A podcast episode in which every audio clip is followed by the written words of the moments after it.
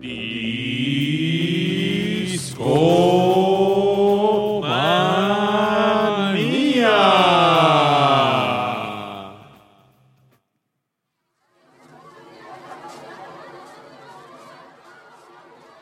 Amigos, les saluda Juan García Esquivel desde el Victoret.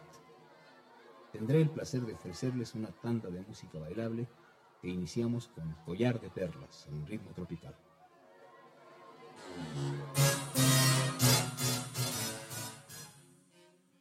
Damas y caballeros, sean bienvenidos a una emisión más de Discomanía. Esta noche empezamos algo distinto de lo habitual, pero aquí tengo a mi izquierda nuestro primer violín, Aureliano Carvajal, y les va a explicar cómo va a estar esta noche. ¿Qué tal, amigos de Discomanía? Muy buenas noches. Encantados de estar una vez más con ustedes aquí en vivo desde la cabina de Discomanía. Es jueves y toca Podcast Musical, el podcast favorito de chicos y grandes. Y estamos muy contentos de estar con ustedes porque tenemos un show bastante especial. Como ya lo escucharon, nuestro presentador en realidad fue Juan García Esquivel, quien por ahí nos presentó pues a sus tandas. Este músico mexicano, hay que decirlo, está celebrando sus 100 años de su natalicio. Él nace en 1918 y pues ya que estamos en 2018, pues ya pasaron varios años y entre otras actividades por ahí hubo recientemente un concierto tributo a su persona, al cual tristemente no pudimos asistir, pero sí nos quedamos con muchas ganas de, y por lo tanto nos animamos a dedicarle su merecido show en Discomanía. Antes de entrarle, por supuesto, a la materia, me toca presentar a mi querido amigo Rash, que se encuentra a mi lado izquierdo. Con la primera trompeta. Ah, no, trae el chelo. ¿Qué onda, chavos? ¿Cómo andamos? Pues muy feliz de estar aquí como cada jueves en Discomanía. La verdad es que algo de lo que les venía platicando aquí a los muchachos es que no tenía el gusto de haber escuchado a Esquivel. Y creo que si ustedes no lo han escuchado antes, va a ser una bonita velada de descubrimiento y de asombro. Discomaníacos, algo que vale la pena mencionar ahora que va iniciando el show es que les recomendamos escuchar este programa con un par de audífonos. Si no lo tienen, no se preocupen, pero van a poder disfrutar más el show porque hay algunos detalles que Juan García Esquivel era un músico que jugaba mucho con el sonido estéreo y se pierden de mucho si no lo escuchan con unos audífonos. Pues sí, como mencionó el buen Aureliano Carvajal, hace un par de días se dio un concierto tributo a los 100 años que cumpliría Juan García Esquivel. Y ¿por qué es tan importante Juan García Esquivel? Vaya, él inventó un nuevo sonido y creo que es el legado más importante que puede dejar un músico hacia la humanidad, hacia la posteridad, siguientes generaciones. Y en Discomanía estamos obligados a rendir tributo. Sí, definitivamente. El concierto se realizó el pasado domingo 15 de julio. Teatro de la Ciudad de México. Sí, ahí se realizó este concierto tributo y bien merecido, porque como bien dijo Babis, es un músico que ha dejado huella, pero curiosamente yo me atrevería a decir que mucho de su renombre todavía sigue siendo más en el extranjero que en México, lo cual esperemos que cambie con ayuda de programas como este, pero antes de entrar en materia, también queremos recordarle nuestras vías de comunicación para que se pongan en contacto con nosotros y nos digan si les gusta el programa, si les gustó la música de Juan García Esquivel y si tienen alguna recomendación o petición de futuros programas, pues también hacérnoslos saber. Babis, ¿en qué plataforma estamos? Nos pueden encontrar en nuestro formato de audio, en iTunes, en Spotify, y prácticamente en su plataforma favorita de podcast. Escúchenos y recomiéndenos con sus amigos, por favor. Si es que les gustó ese show. Y si no, pues también háganle la maldad y recomiéndenselo. Ajá, sí, les voy a quitar este programa. Está bien chido, ¿eh? Pero también pueden acercarse con nosotros, platicar un rato con nosotros a través de redes sociales como es Facebook, estamos como Discomanía Podcast, en Twitter como Discomanía-FM y tenemos nuestro perfil en Instagram, Discomanía-FM. Ahí pues estamos constantemente ahí comunicándonos con los discomaníacos. Son muy bien recibidos sus comentarios, sus feedback, quejas, sugerencias.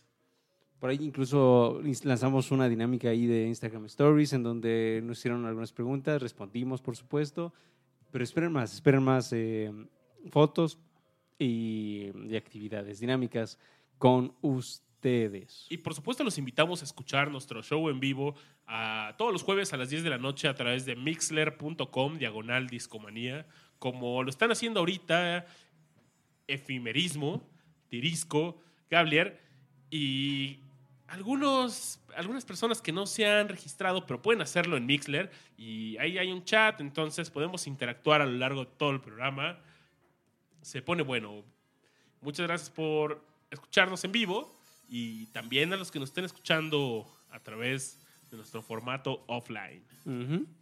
Pues no se diga más, amigos, vamos a arrancar este show. ¿Y qué les parece si empezamos con canción? Hay que empezar con canción. Con canción, súper. ¿Qué traes en mente, Aure? Pues el primer disco de Juan García Esquivel, antes de que nos pongamos a contar así, pues propiamente de su historia y de cómo pues inició como músico y demás, él tiene un primer disco que se llama Las Tandas de Juan García Esquivel. Este es un disco de 1957 que fue publicado por RCA Víctor en su versión mexicana. Y este disco sale en el 57. De hecho, la canción con la que abre el disco fue la canción con la que iniciamos el show, con Juan García Esquivel presentando pues lo que vamos a escuchar, que en este caso pues son una serie de covers de varias canciones bastante populares, en este caso en México, con un sabor muy particular. En ese momento todavía no podemos hablar de lleno como del space pop que va a caracterizar a su música. Aquí más bien, ¿qué diríamos? Es una big band, todavía sigue por esa línea, ¿no? Sí, definitivamente trae la línea de una big band, pero con algo más. Trae cierta improvisación, sí. Tiene algo que algo muy característico de la música de Juan García Esquivel es que de repente escuchas en el fondo una banda que parece muy plana, muy simple, y de repente llega un guitarrazo, ¡brum! O de repente algún instrumento, ¡brum! ¡Parás! ¡Brum!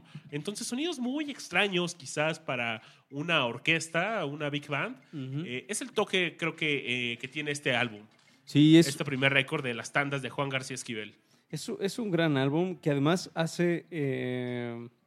homenaje, o sea, Juan García Esquivel, además de gran músico, pues también era un gran escucha de música y hace, de hecho, por ahí algo que se llama un sketch de Glenn Miller, que era el otro gran músico que también, por supuesto, tenía su gran banda. Entonces, sí estaba enterado de lo que se escuchaba en esa época, ¿no? Y de lo que se escuchó, pues, en su juventud. Entonces, definitivamente un gran álbum. Y la canción que les quiero presentar es una que seguramente habrán escuchado en algún momento de sus vidas, pero que en este caso es con todo el estilo de Juan García Esquivel. La canción se llama Pim Pim. Eso también fue magia, la magia de Discomanía, amigos. La canción se llama Nereidas y regresando... Cuéntenos los que nos escuchan en vivo si reconocen la canción y los que no, pues disfrútenla. Vámonos. Por supuesto, ya está preparada.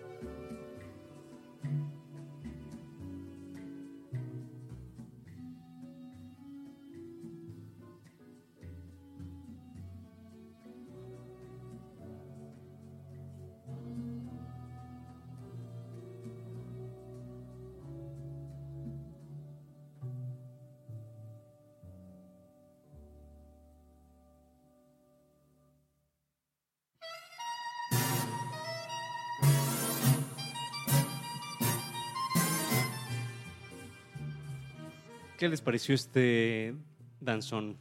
Un danzón interpretado por el maestro Juan García Esquivel.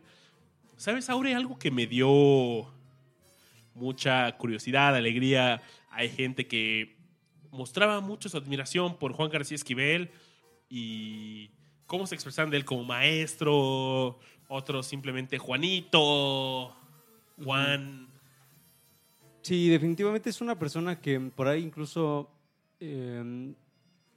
estuvimos viendo un documental que se transmitió hace ya tiempo en el Canal 11 y salía entre los invitados a hablar en el documental el buen Armando Manzanero, que también es un compositor pues sumamente importante dentro de la música mexicana, y él hablaba justamente de eso que bien mencionaba Avis, que era una persona sumamente querida, pero además de querida también sumamente respetada. Respetada, ¿no? Y es decir, era una persona que también varias de las artistas que por ahí aparecen ahí en el documental dicen que era pues todo un caballero, ¿no? Alguien con quien se disfrutaba estar, con quien posiblemente tendrías una buena charla y con quien en general la pasarías bien.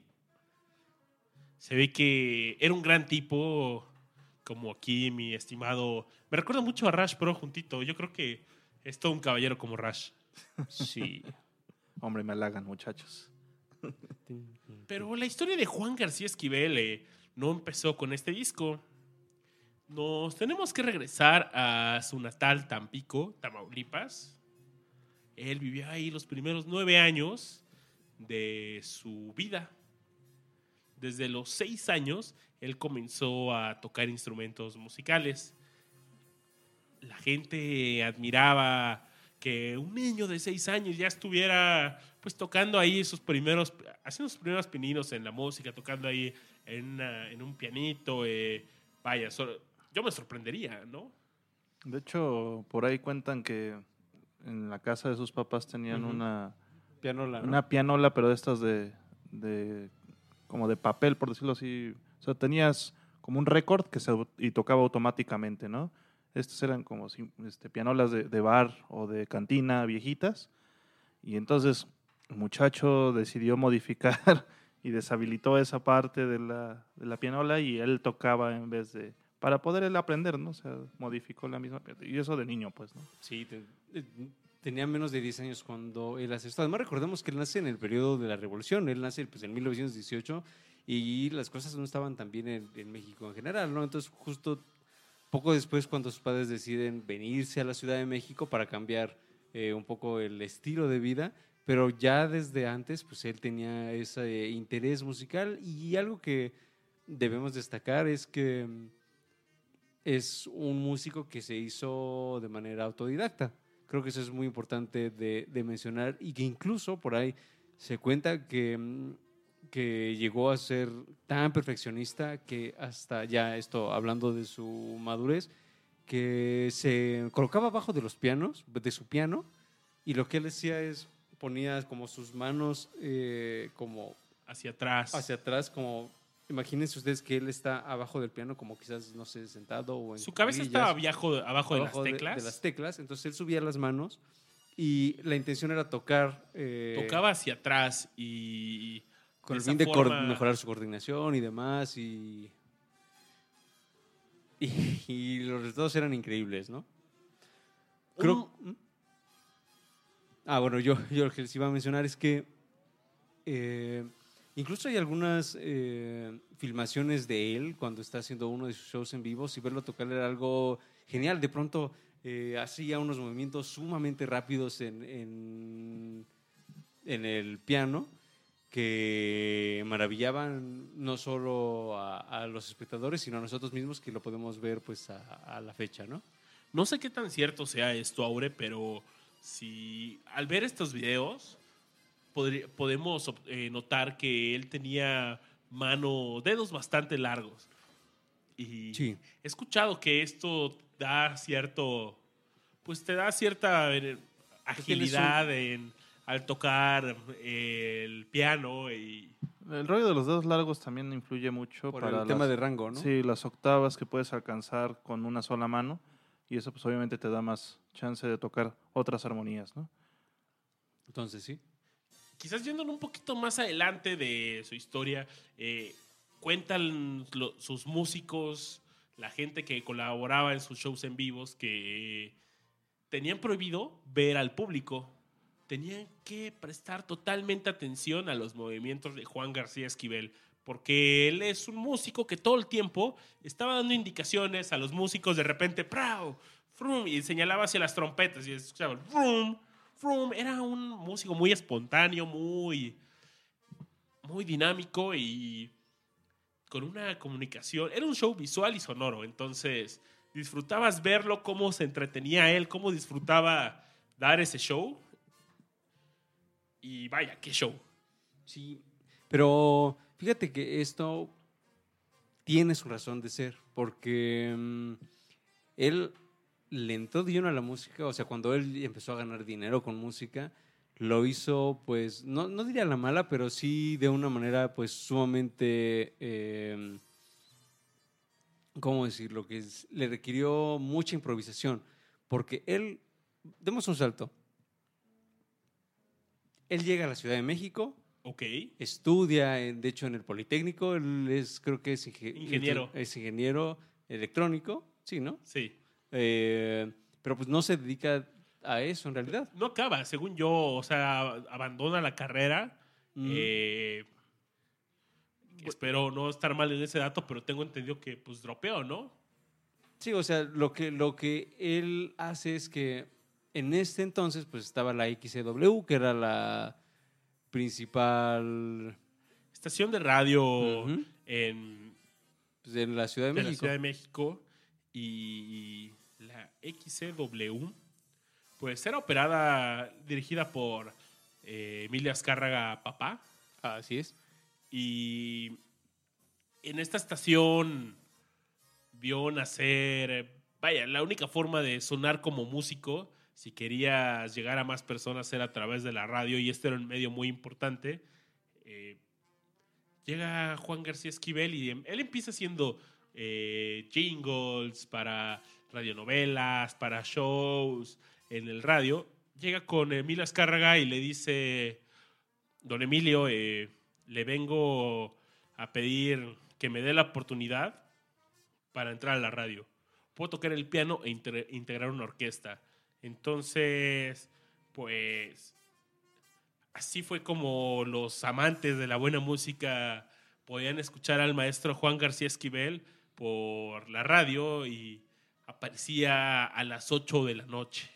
Y era bien interesante, porque lo que sucedía es que él estaba, como ya bien dijo Babis, pues a cargo como de los jingles de comerciales, etcétera y demás. Él estaba en un programa que era sumamente popular y del cual posiblemente, si les preguntan a sus padres, tal vez ellos lo hayan escuchado de niños, que era el show de comedia del Panzón Panseco, que era un cómico bastante popular de la época y que pues presentaba una serie de sketches, ¿no? En su programa, y entre sketch y sketch pues había cierta publicidad y algo más, ¿no? Entonces, lo que sucedía es que llegaban los comediantes pues por la mañana y le decían: oye, mi querido Juan, pues aquí están los sketches, vamos a presentar este y este y este, pues rífate con la música para ello, ¿no? Y entonces él tenía que improvisar pues lo que se le fuera ocurriendo dependiendo del sketch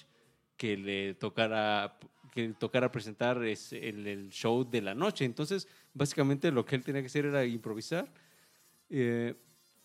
Los scores, las partituras y demás, presentárselas a sus músicos, que tengo entendido que eran como unos 19 al principio. Cuando él forma esta orquesta, él tendría como 19 años. También estaba bastante joven. Y ensayaban por la mañana y ya en la noche pues a presentar el show en vivo, todo, ¿no? Aquí hay algo muy interesante, como les comentaba Aureliano. Él les llevaba con un cuaderno pautado, escribía notas, y probablemente sin haber ensayado estas notas antes en su piano, él la entregaba a sus músicos, y esto pues nos dice que él tenía un don que se le llama el oído absoluto. Y esta es una habilidad de identificar una nota por su nombre sin la ayuda de ninguna referencia tonal, y podían ser capaces de producir exactamente una nota solicitada. Eso suena muy de anime. Es una memoria auditiva, por decirlo así.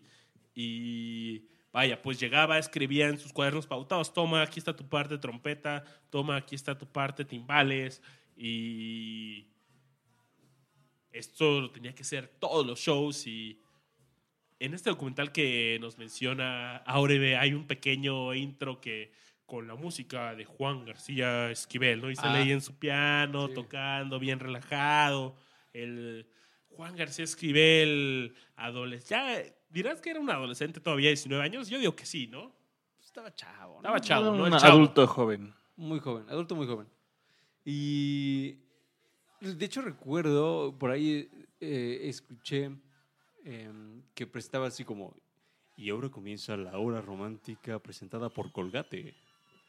Ah, es cierto. Oye, también pues que su música tuvo mucho clic con los boleros, con la balada romántica, y así es como empezó la carrera de Juan García Esquivel. Sí, sí, sí. Y... o sea, él siempre estuvo muy ligado a las raíces mexicanas. Por eso, de hecho, por ahí decidimos iniciar escuchando pues Nereidas, que es un danzón pues sumamente popular en México, y no es el único danzón o música característica de nuestra región que él va a retomar para darle un estilo propio, que en este caso pues bastante disfrutable.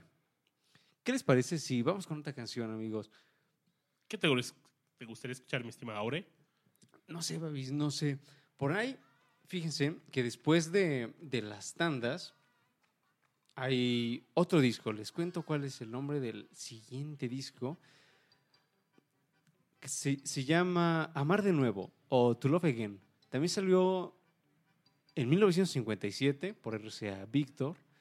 Y por ahí también tiene varias reinterpretaciones de temas populares en México. Y luego hay otro disco que se llama Cabaret Trágico, que por ahí tiene una canción que me agrada bastante. De hecho, Cabaret Trágico es de los pocos discos en donde hay voces, porque como más adelante les contaremos, un elemento característico de sus canciones es el uso de onomatopeyas para pues agregar pues las armonías y demás, ¿no? En el caso de Cabaret Trágico hay presencia de diversas voces femeninas, aunque también hay versiones instrumentales de canciones pues que él presentara. Entonces, yo quisiera escuchar de este disco de Cabaret Trágico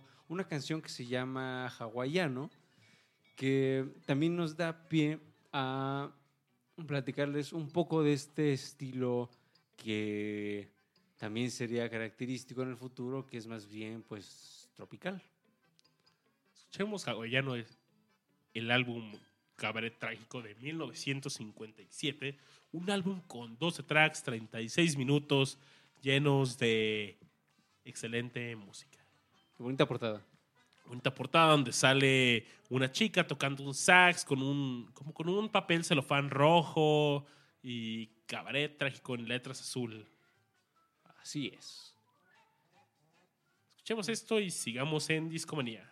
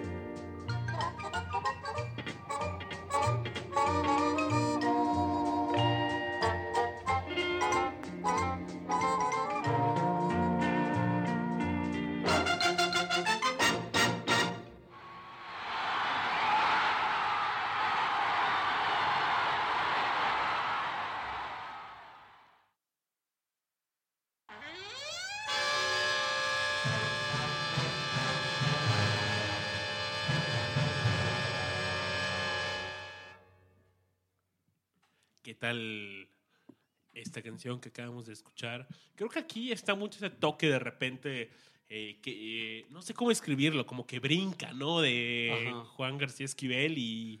Es como si hubiera dos moods en la canción.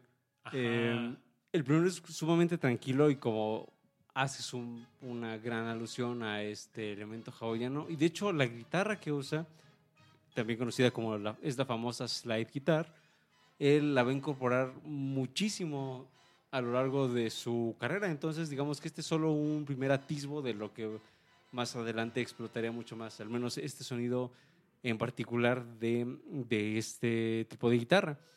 Y empieza muy tranquilo, pero de pronto da un giro inesperado a una... Pues, ¿cómo lo llamarías tú, Babis? Es como... No sé, como tan feliz o tan... o turras, como... Yo creo que es más bien... La idea de la canción yo creo que te está contando una historia, ¿no? Entonces, pues el inicio es muy... pues tranquilito. Muy normal. Se va una persona caminando por la calle, a ver si lo quieres ver así, ¿no?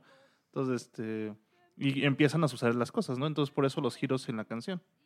Bueno, esa es la interpretación que yo le quiero dar, ¿no? Definitivamente creo que es una rola con dos tonos y me encanta ese cambio de repente. Tin, tirin, tiririririn. Tin, tirin, tiririririn. Te digo que me recuerda como caricaturas de Disney de la época de blanco y negro, ¿no? Entonces... Perfecto, en una caricatura, pero así, sin... Sí, sin palabras sin ni nada. Sin palabras ni nada, ¿no? O sea, early Disney, pues, ¿no? O sea, pinche no. Mickey Mouse aquí moviéndose en arriba, barquito, abajo, ¿no? Sí, está un Steamboat Willie, algo por el estilo.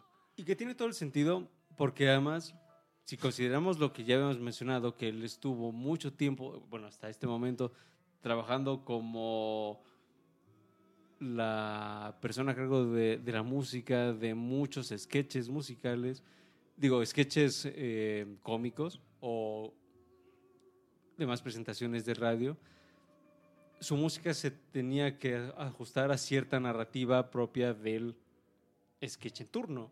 Entonces, tenemos que imaginar que en un sketch pues, suceden distintas cosas y lo que sucede acá es que también la canción en sí tenía que tener su propia narrativa. Entonces, básicamente te está contando una historia sin palabras, solamente basándose pues, en la melodía, ¿no? Entonces sí, definitivamente es una canción que se puede interpretar como que nos está contando una historia.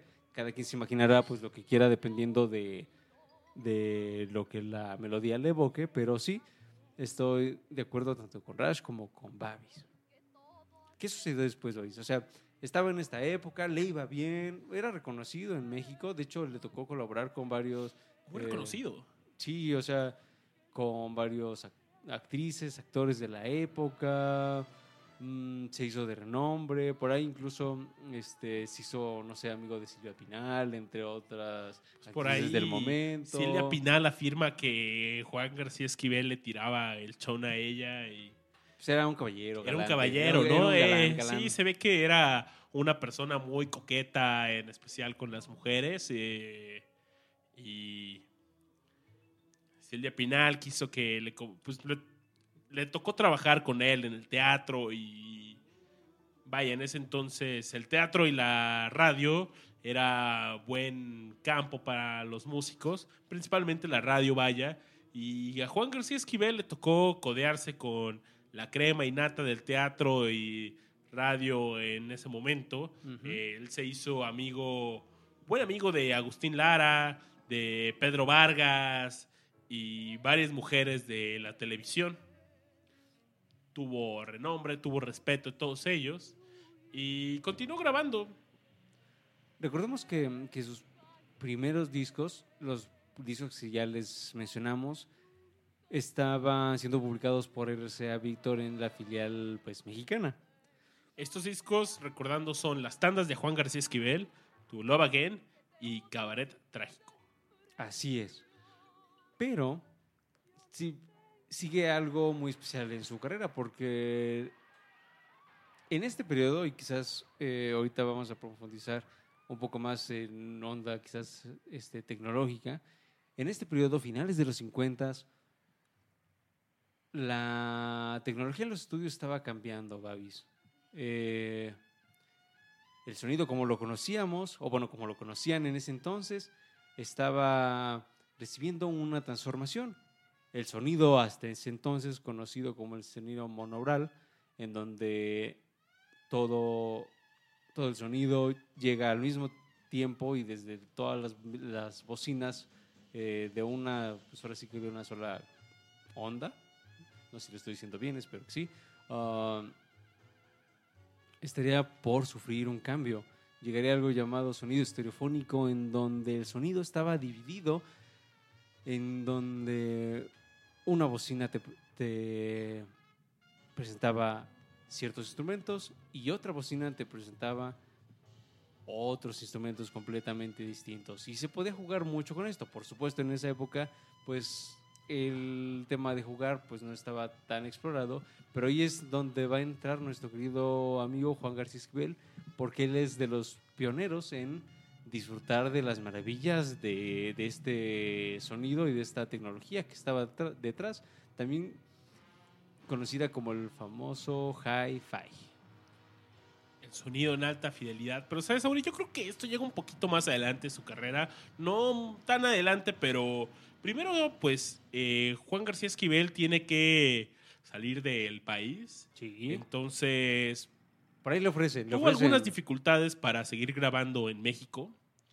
Y vaya, una de las principales dificultades que él se encontró es que él acompañaba habitualmente sus grabaciones con algunas voces y sus cantantes no podían leer música. Se tardaban. Entonces él tenía que acercarse una a una, ayudarlas a vocalizar, a decirles qué es lo que tienen que cantar. Y al final, las agrupaba y ya tocaban todos juntos, ¿no? Pero vaya, eso retrasaba mucho su proceso de grabación y Juan García Esquivel se empieza a hacer muy amigo del director de RCA. No diría amigo, pero empiezan a platicar y con el director de RCA Víctor le dicen, oye, ¿qué onda? ¿Por qué? ¿Qué te está costando un trabajo? Uh-huh. ¿No? Y le explica, oye, es un problema muy constante, ¿no?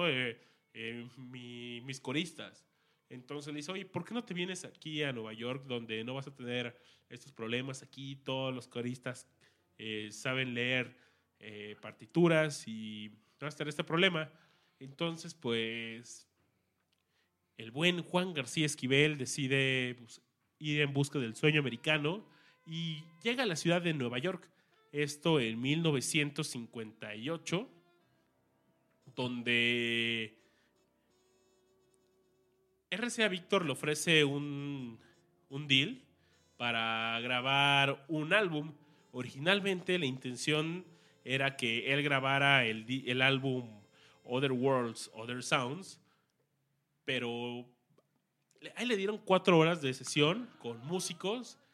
Con músicos que por supuesto ya sabían así a lo que le tiraban y con los cuales no tuvo ningún problema así de, pues te voy a explicar que... No. Exactamente, eran músicos pues, profesionales y pues, ya estaban listos para tocar en el estudio. Él llegó con todos sus arreglos y composiciones, las repartió como era de costumbre y bueno, RC Víctor le dio 4 horas de sesión en este estudio con estos músicos ya pagados y pues, llevó todo tan bien preparado que solo le tomó 1 hora 20 minutos en hacerlo.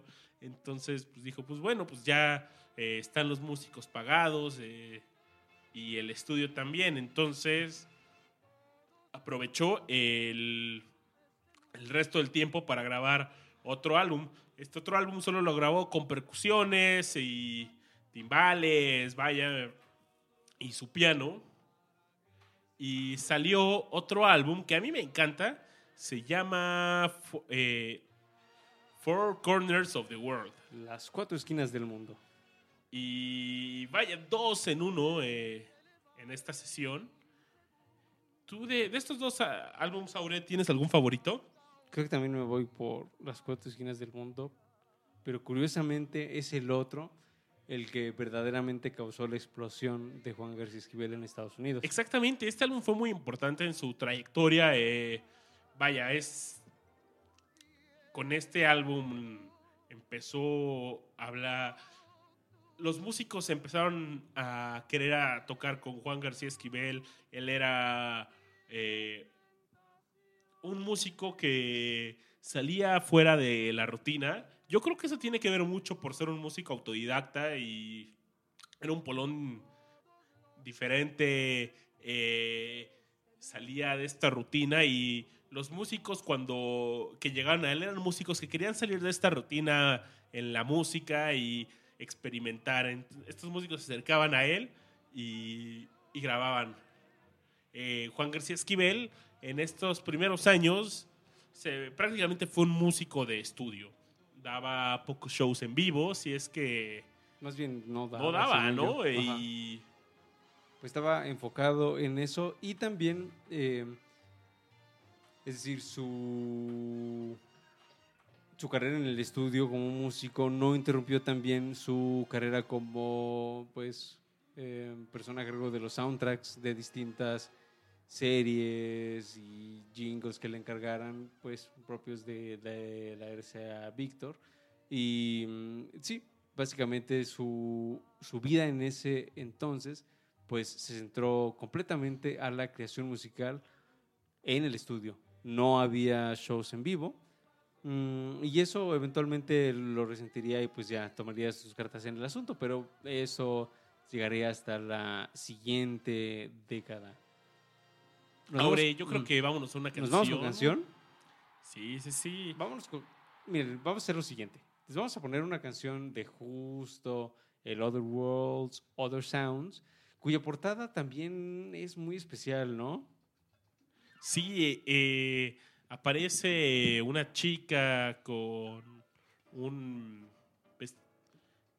¿cómo se llaman? Un leotardo. Leotardo color rojo. Un rojo, pero así pasión. Y está en el fondo como en la luna o no sé qué es, Aure. Es que veo como un cráter. Ajá, está como en el espacio. Bueno, sí, está como en la luna. Y aquí es cuando ya podemos empezar a hablar del famoso Space Age Pop. Pero si quieren, en un momento les platicamos más sobre esto. Vámonos. A ver, Babis, tú recomiéndanos una canción de este disco. Yo ya recomendé varias de los primeros. Digo una que te haya gustado, quizás, de este Other Worlds. Creo que cómo abre este álbum es impresionante. Entonces, vamos a echar granada. Me parece perfecto. No se despeguen, seguimos con los ritmos y la música de Juan García Esquivel.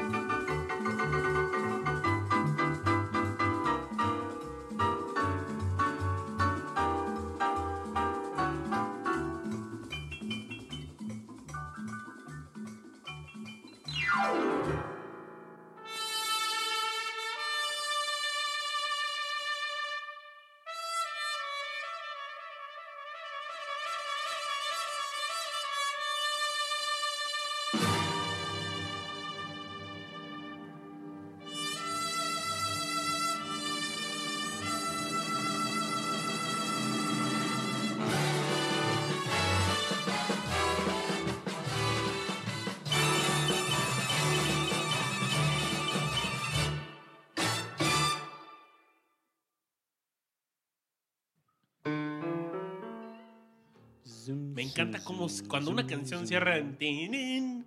Es genial y... Vaya, este fue el primer track de este álbum. Álbum que disparó la carrera de Juan García Esquivel ya en una forma mundial. Y un álbum que no tiene nada que ver con los tres álbumes anteriores. No es una secuela, no... Es un álbum totalmente distinto. Graban 1 hora 20 minutos, coordinando en ese tiempo a 26 músicos. Imagínense nomás. Yo te vi bastante hasta animado. Le sobró, Aure. Sí, se echó otro disco.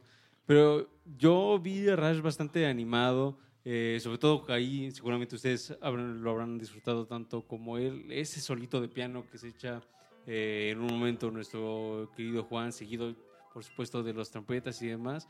¿Qué te pareció, Rush? La verdad sobre es que... todo a ti que lo estabas descubriendo al momento. Sí, yo, como les dije al principio, la verdad es que no he escuchado mucho de Esquivel.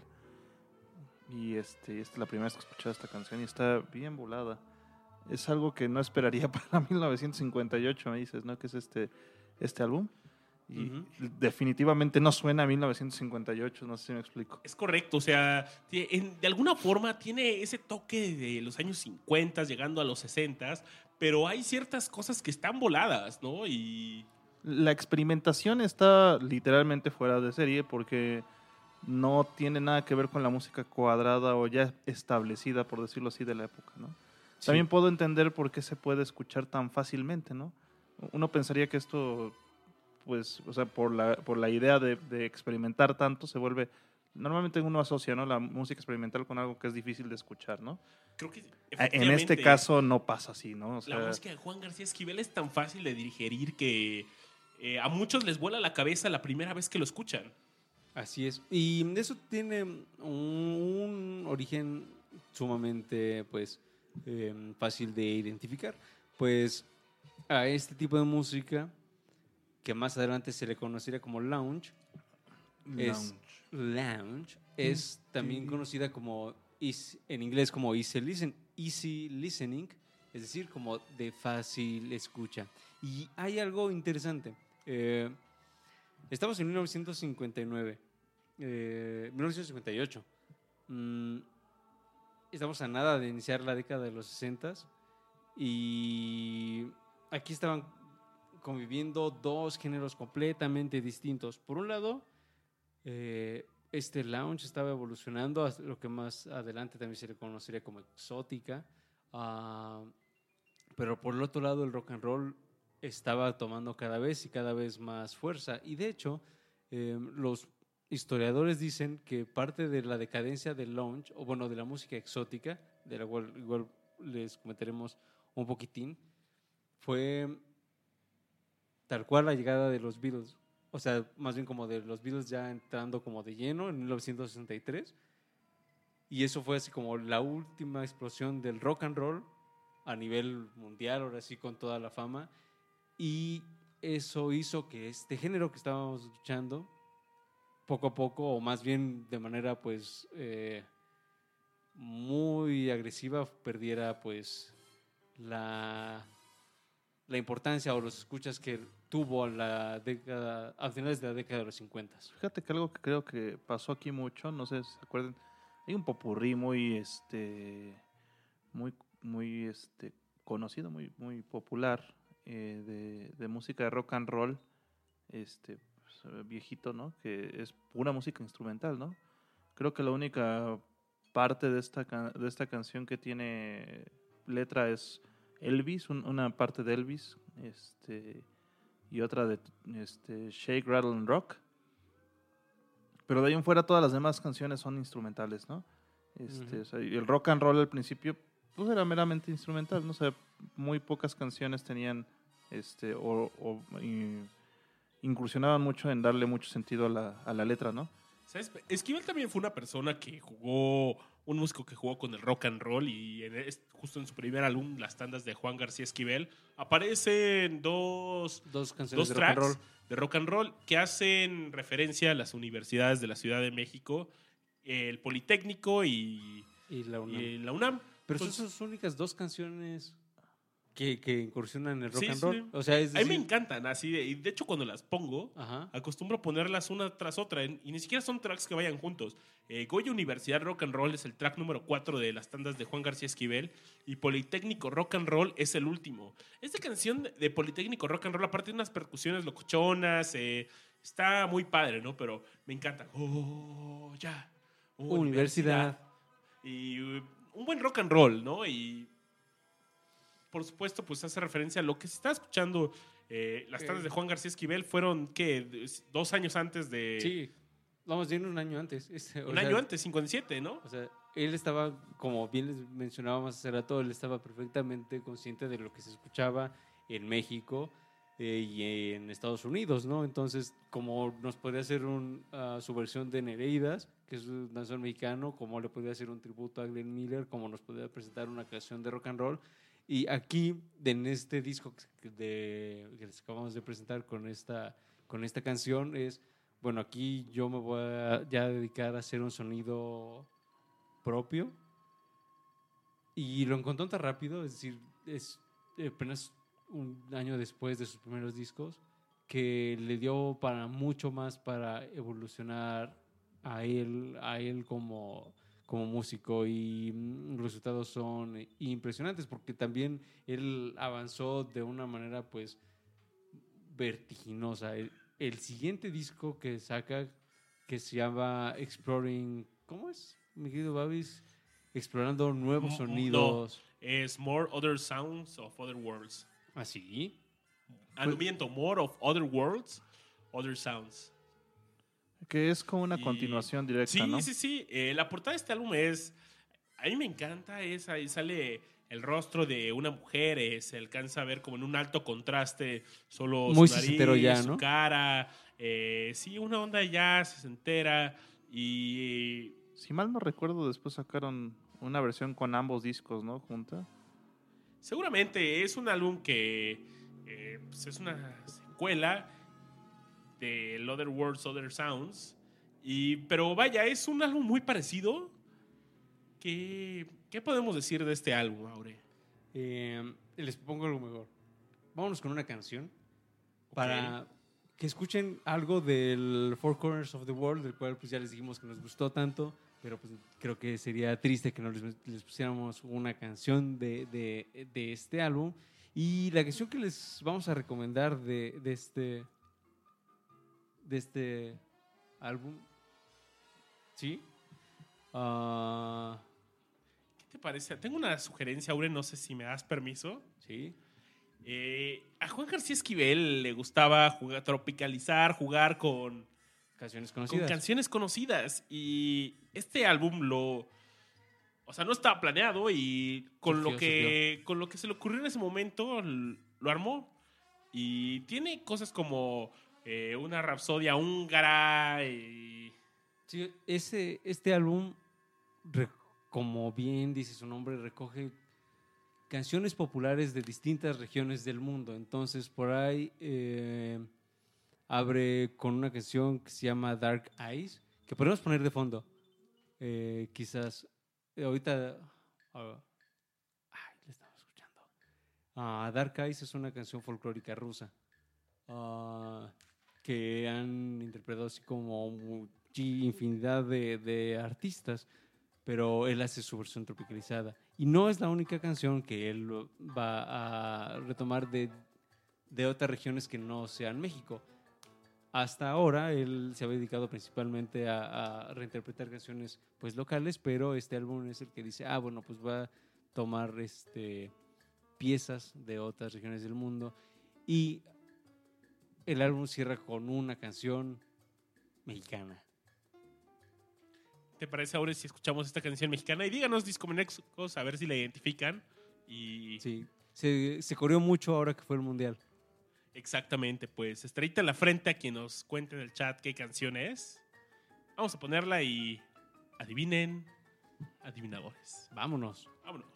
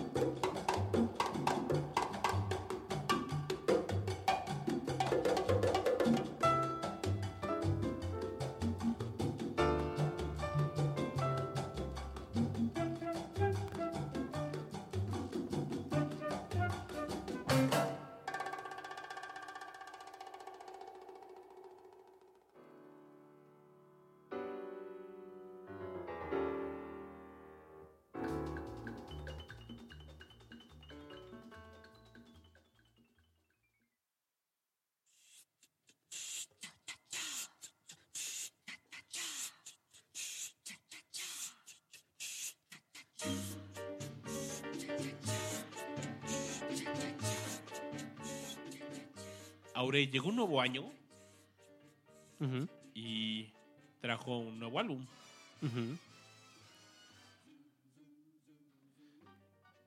Llegó el siguiente álbum de Juan García Esquivel y llegó en 1959. Exploring New Sounds in Hi-Fi Stereo. Trae, aparte de una portada muy simpática donde vemos a Juan García Esquivel sentado en un banquito con un telescopio y en el fondo unas constelaciones, una portada muy sesentera. Aparte Juan García Esquivel con un porte muy simpático, cabe mencionar. Sí, que en este caso sería pre-sesentera porque estamos en el 59, ¿no? Oye, yo creo que este álbum es probablemente mi favorito. Es un álbum muy juguetón, me gustaría escribirlo así. Trae unos tracks bastante... Estamos escuchando de fondo mi canción favorita del álbum, se llama Boulevard of Broken Dreams.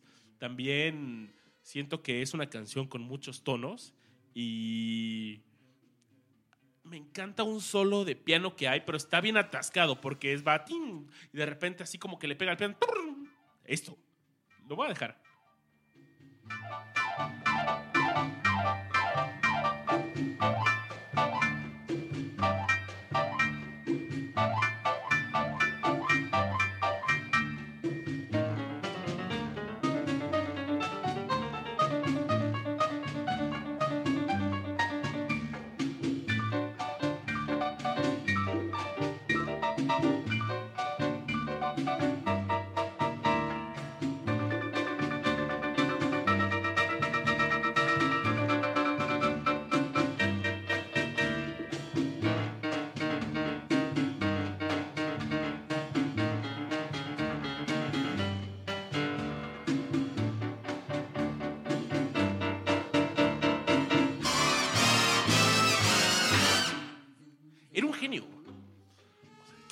belleza acabamos de escuchar, qué gran solo, qué... Gran solo, me encanta. Y de pronto llegan los metales. Ahora, hay que decir lo siguiente. Cuentan algunos músicos o colaboradores de él que, sobre todo, sucedía lo siguiente, es... La primera impresión cuando les contaban, no, pues ahora vas a trabajar, pues con, o ahora, sí vas a colaborar o a trabajar con Juan García Esquivel y su orquesta, era que ellos decían, pues sí, una orquesta, pues obviamente va a tener cuerdas y instrumentos, pues, de cuerdas, básicamente. Y cuando llegaban se daban con la sorpresa de que no había cuerdas en la orquesta de Juan García Esquivel. Lo que había en la orquesta de Juan García Esquivel era una gran variedad de metales, llámese trompetas, trombones, saxofones, etc.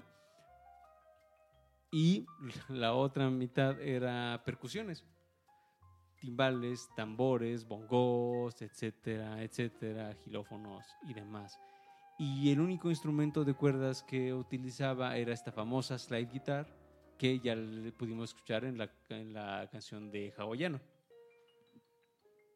Este álbum de... De verdad, escúchenlo, y la recomendación nuevamente es escúchenlo con audífonos, porque aprovecha totalmente las bondades del sonido estéreo. Oye, Babis, ¿por qué no nos cuentas un poquito del sonido estéreo? Es decir, estamos en el 59. Ya había otros músicos o ingenieros que hubieran explorado con el tema de estéreo antes de Juan García Esquivel. Sí, quizás Joe May, que en esta misma etapa, uh-huh. Yo creo que él quizás con The Tornadoes en el 54, sí, probablemente Joe May en el 54. Joe May es el padre de la ingeniería de audio. Dirigió, produjo varios grupos como The Tornadoes, un genio. Y antes, pues, todo se grababa en sonido monoaural, es decir, solo había un único canal por el que se reproducían todos los sonidos. Entonces, esto era por la tecnología que se tenía en ese momento en los estudios, los costos, y bueno, se fue generando tecnología para los estudios de audio, y aparecen el sonido estéreo, que básicamente lo que hace es agregan un nuevo canal. Entonces, pues, abre las oportunidades a los músicos, a los productores de, por ejemplo, en esta canción se escucha mucho.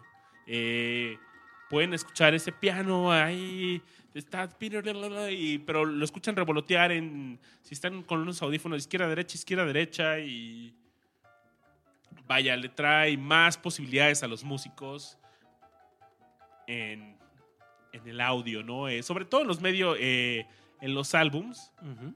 Fíjate ahora que hace poco me acordé mucho de un evento en vivo donde, en un concierto de King Crimson, es un concierto que hubo 3 baterías.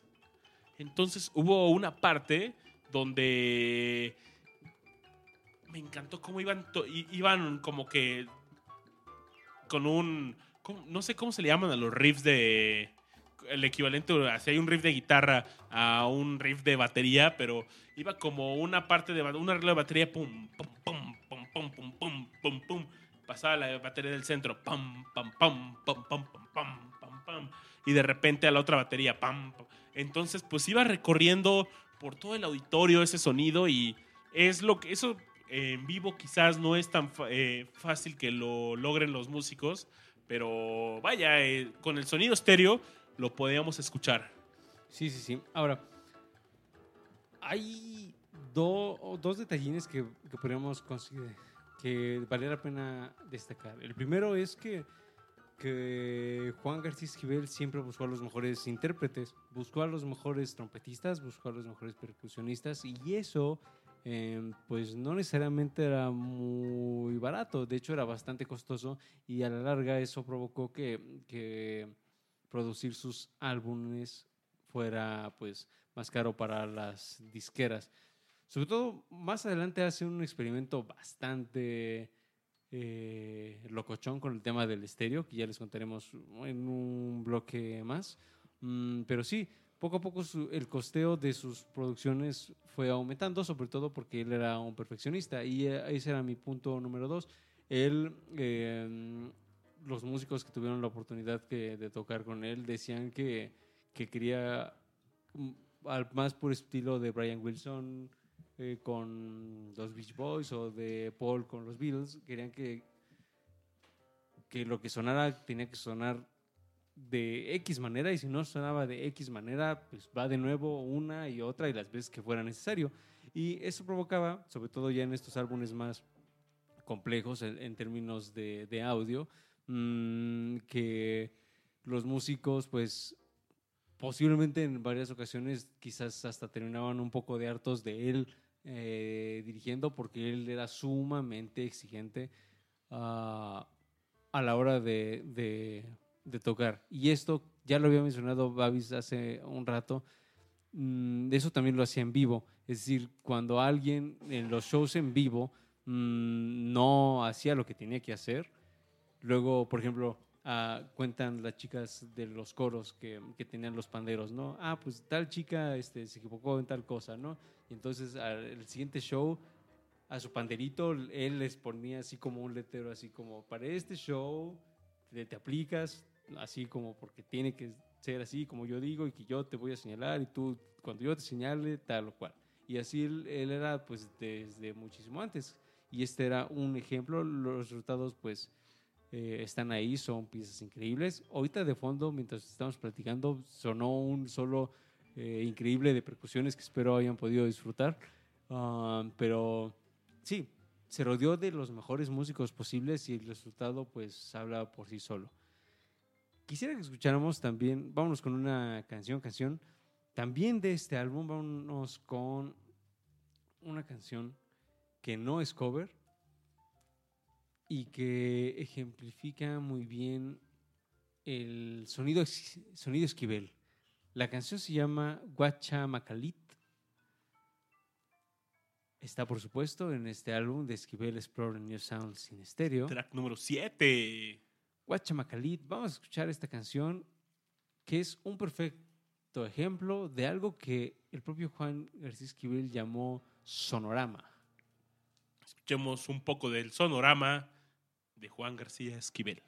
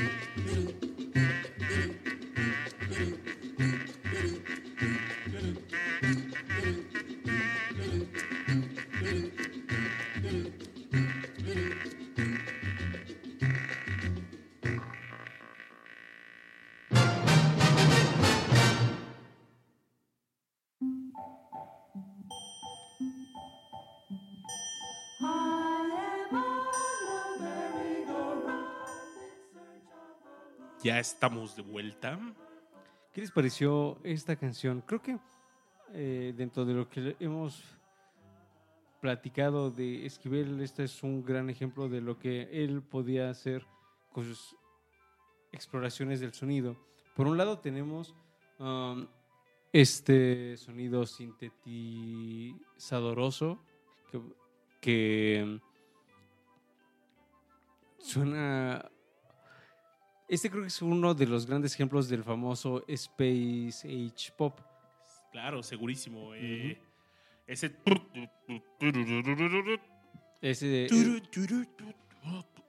es la magia del sintetizador, que él experimentó con distintos instrumentos. Por ahí, por ejemplo, usó bastante el theremin.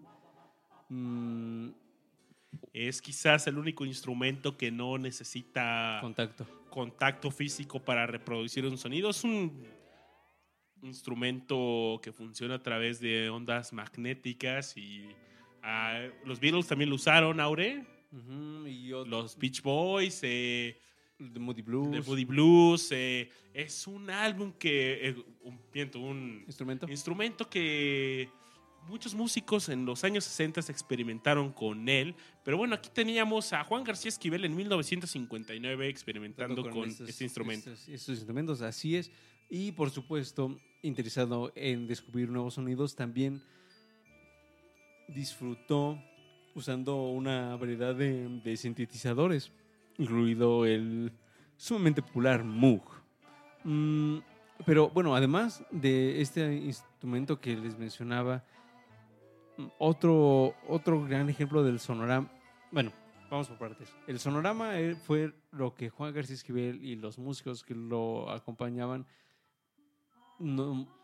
nombraron al estilo que pues básicamente que tocaban. Es decir, por un lado tenemos los elementos latinos, por otro lado tenemos estas slide guitar que aquí en esta canción de pronto llegaron así con una potencia increíble.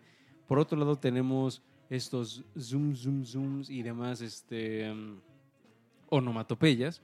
Y muy características en todos los álbumes de Juan García Esquivel, o al menos en la mayoría.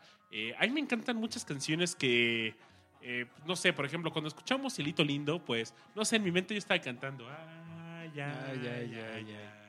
Pero, o sea, como que la canción te hace, al menos eso me pasa a mí, me hace cantarla en mi mente, pero son pocas las vocales que hay que no son onomatopeyas y de repente solo es como un coro, una parte muy breve del coro o algo por el estilo, casi todo a capela por ahí, esa voz, muy lindo. Muy lindo y algo sumamente fácil de distinguir. Para este momento, pues definitivamente podemos hablar de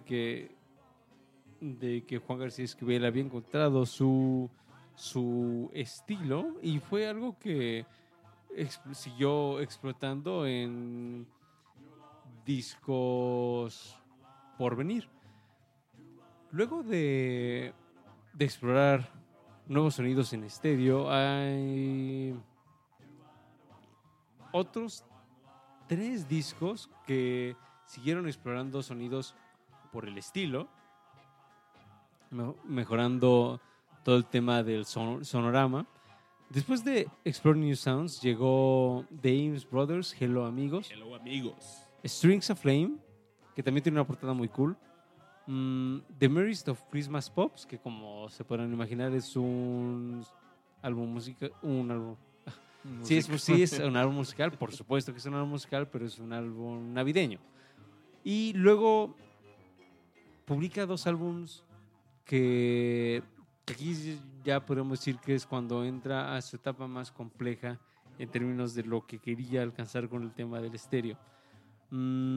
Se llama Infinity in Sound volumen 1 y volumen 2. El volumen 1 sale el 60 y el volumen 2 sale el 61. Lo que sucede con estos álbums se va a perfeccionar mucho más en el famosísimo Latinesque del 62. Pero quizás antes de hablar de Latinesque podríamos ponernos una canción de uno de estos álbums de los Infinity in Sound. Fueron dos volúmenes y... Los Infinity Stones.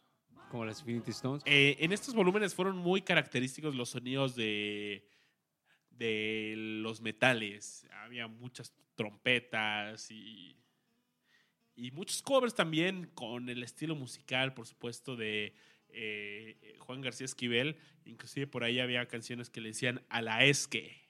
A la esque, sí. Y de hecho sus portadas, pues básicamente son trompetas. Por ejemplo, en el Infinity in Sound volumen 1 es una alineación de trompetas sobre un fondo negro y hace pues un estupendo contraste por el dorado de las trompetas. Y el Infinity in Sound volumen 2 sale más metales, solo que ahora es con un fondo azul. Azul como... ¿Como el mar azul? Como el mar azul, ¿no? Hay en este álbum una canción que también es cover, pero bastante disfrutable, que se llama el Johnson Rag. ¿Qué les parece si la escuchamos para que se den una idea más o menos de lo que estaba experimentando nuestro querido amigo Juan García Esquivel antes de volverse un roquillo de lo peor y entrarle al estéreo ya de maneras inverosímiles? Vámonos con esta canción.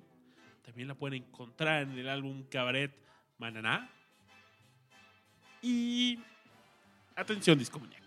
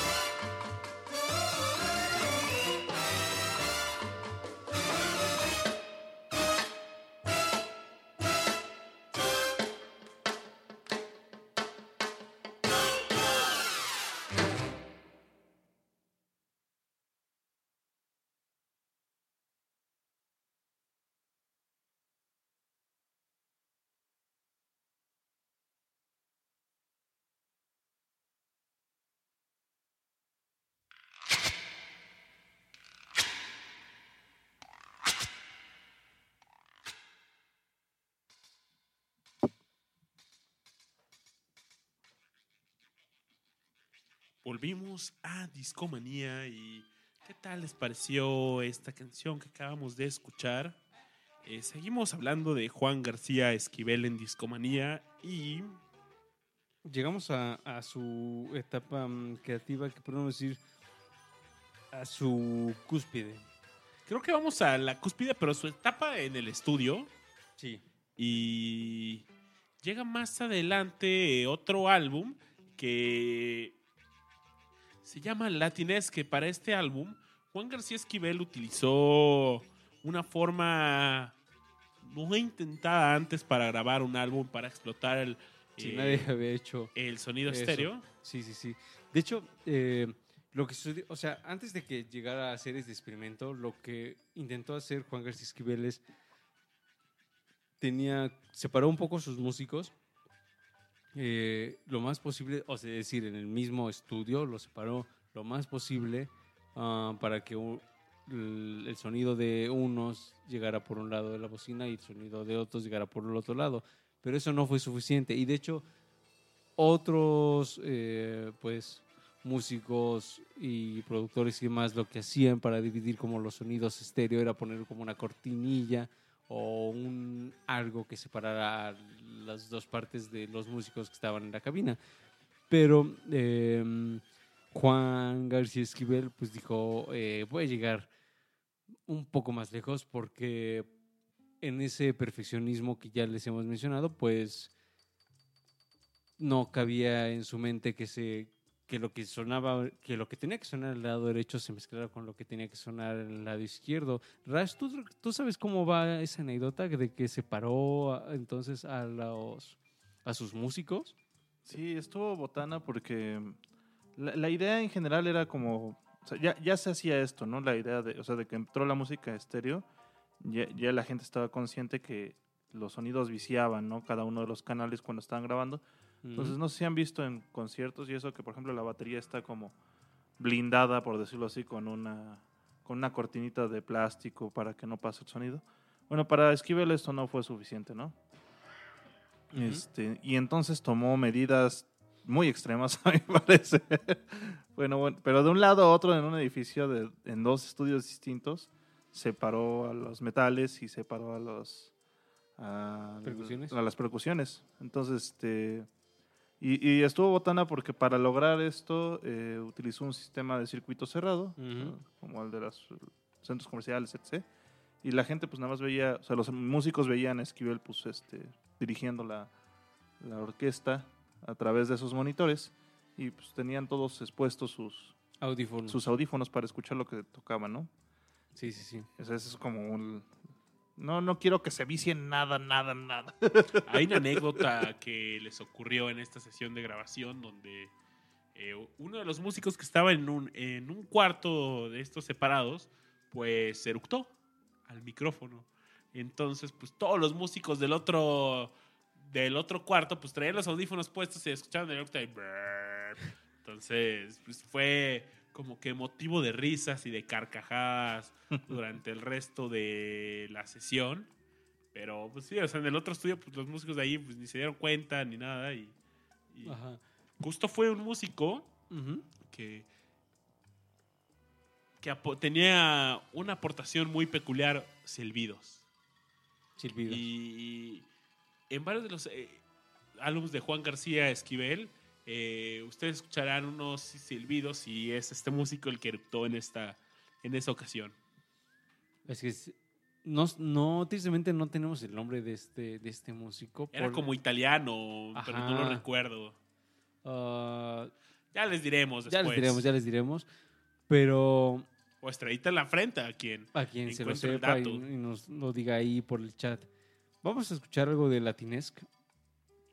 En general, este álbum es el que marca, como ya bien explicó Rash, o sea, con esta situación de dividir a los músicos, el sonido es como, más bien, es tan limpio que lo vuelve una experiencia completamente disfrutable. Pero no solo eso, porque este es el álbum en donde el tema de jugar con los paneos entre las bocinas llega así como a su cúspide. Y hay dos canciones que lo hacen de manera muy particular. Por un lado está la canción que le da nombre al álbum, que se llama Latinesque. Y por el otro lado está Mucha Muchacha, que es de hecho posiblemente su canción más escuchada. Si ustedes después de escuchar ese show de Discomanía dicen, pues me voy a poner a escuchar un poco más de Juan García Esquivel. Creo que es la primera rola en Spotify, ¿no? Ajá, exactamente. La canción que van a ver en número 1 es Mucha Muchacha porque ha aparecido en un sinfín de series y películas y demás. Entonces, esto le ha dado la popularidad indicada para posicionarse en el primer lugar. Y es una canción que aprovecha muy bien el tema de los paneos. Por ejemplo, les cuento que de pronto dicen así como wow, y los wows te empieza por el lado izquierdo y ustedes van a escuchar como el wow pasa de su audífono izquierdo a su audífono derecho. ¿Podemos hacer un experimento, Babis? Voy a decir wow y lo pasamos para de aquí para allá. ¡Wow! Ahora con efecto. ¡Wow!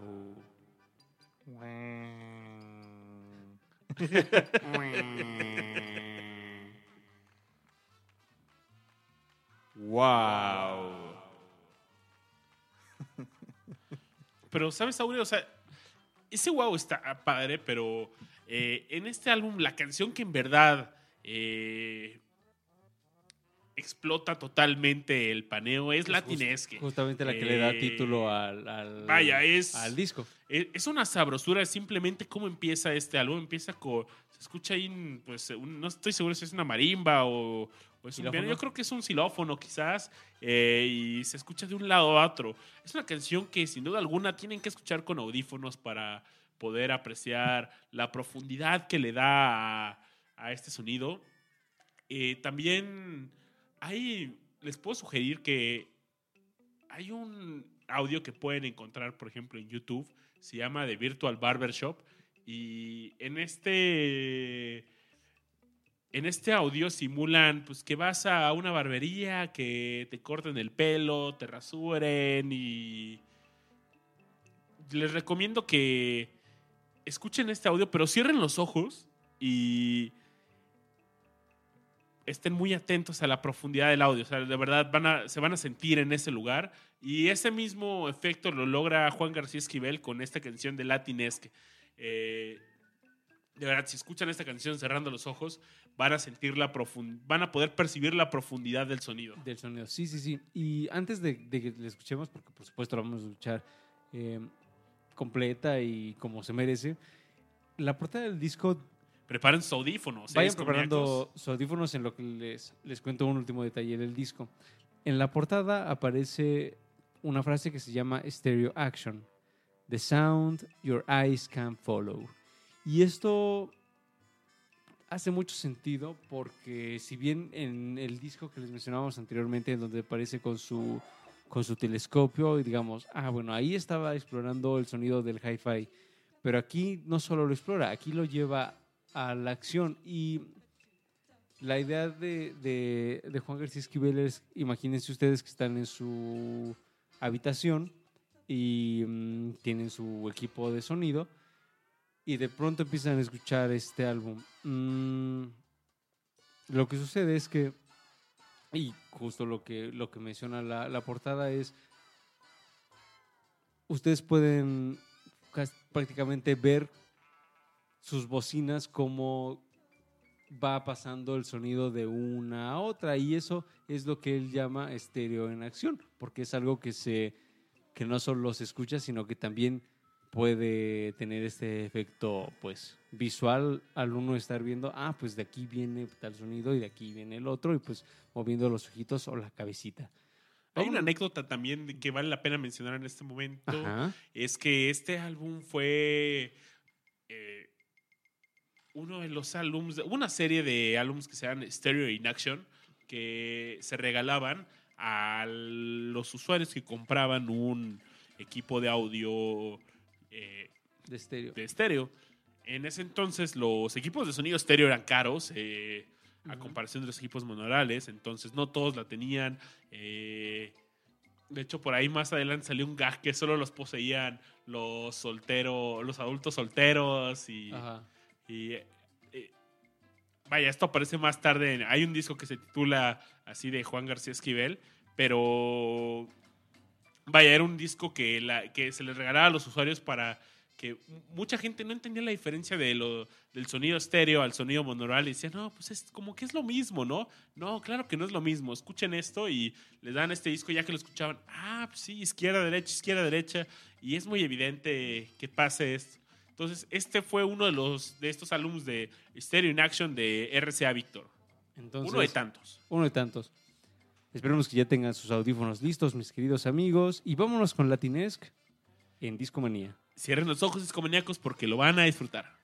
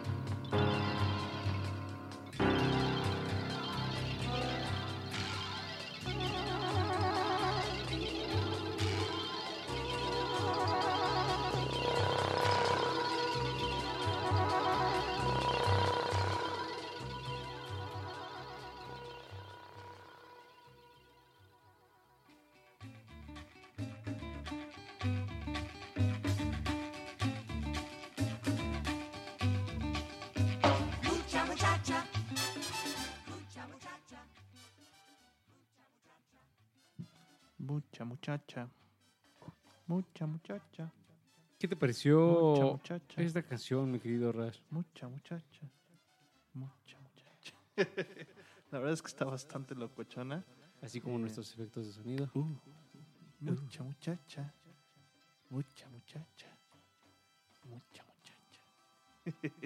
Aprendí a Esquivel. Muy bien, mi querido. Del mejor. No, sí, la verdad es que está bastante locochón. Bueno, no sé si alguna de ustedes han escuchado el ASMR, que es una tendencia muy popular hoy en día en YouTube y esas cosas, que gente graba su voz y utilizando ciertas cosas, te piden que uses audífonos, pues en estos micrófonos graban así como, por ejemplo, cuando te están tocando el cabello o algo por el estilo, ¿no? Y lo vas escuchando pues posicionalmente, ¿no? Digo, esto es el papá de eso, ¿no? Uh-huh. Básicamente. Sí, y también incorpora sonidos poco comunes, sobre todo en la parte final, de pronto se oye así como... Así como, ¿qué? y unas voces ahí como difuminadas en el fondo. Ajá. Y esto es justamente una prueba más de este estilo de Esquivel, el estilo que más adelante sería conocido como el Space Age Pop Sound, que incorporaba estos sonidos que en una primera impresión, en una primera escuchada, pues dices, pues suena así como muy especial, ¿no? Y si consideramos la época en la que estaban sonando, pues también entra perfectamente dentro del término de lo espacial. ¿Y qué sucede aquí? Y esto es un poco triste para Esquivel. ¿Por qué? Porque este disco en particular fue un dineral, porque, es decir, tienes a tus orquestas, una acá, una acá. Lo que hay que hacer para los estudios, más bien lo que hay que pagar para los estudios, lo que hay que pagar para los músicos, lo que hay que pagar para tal o cual o cual.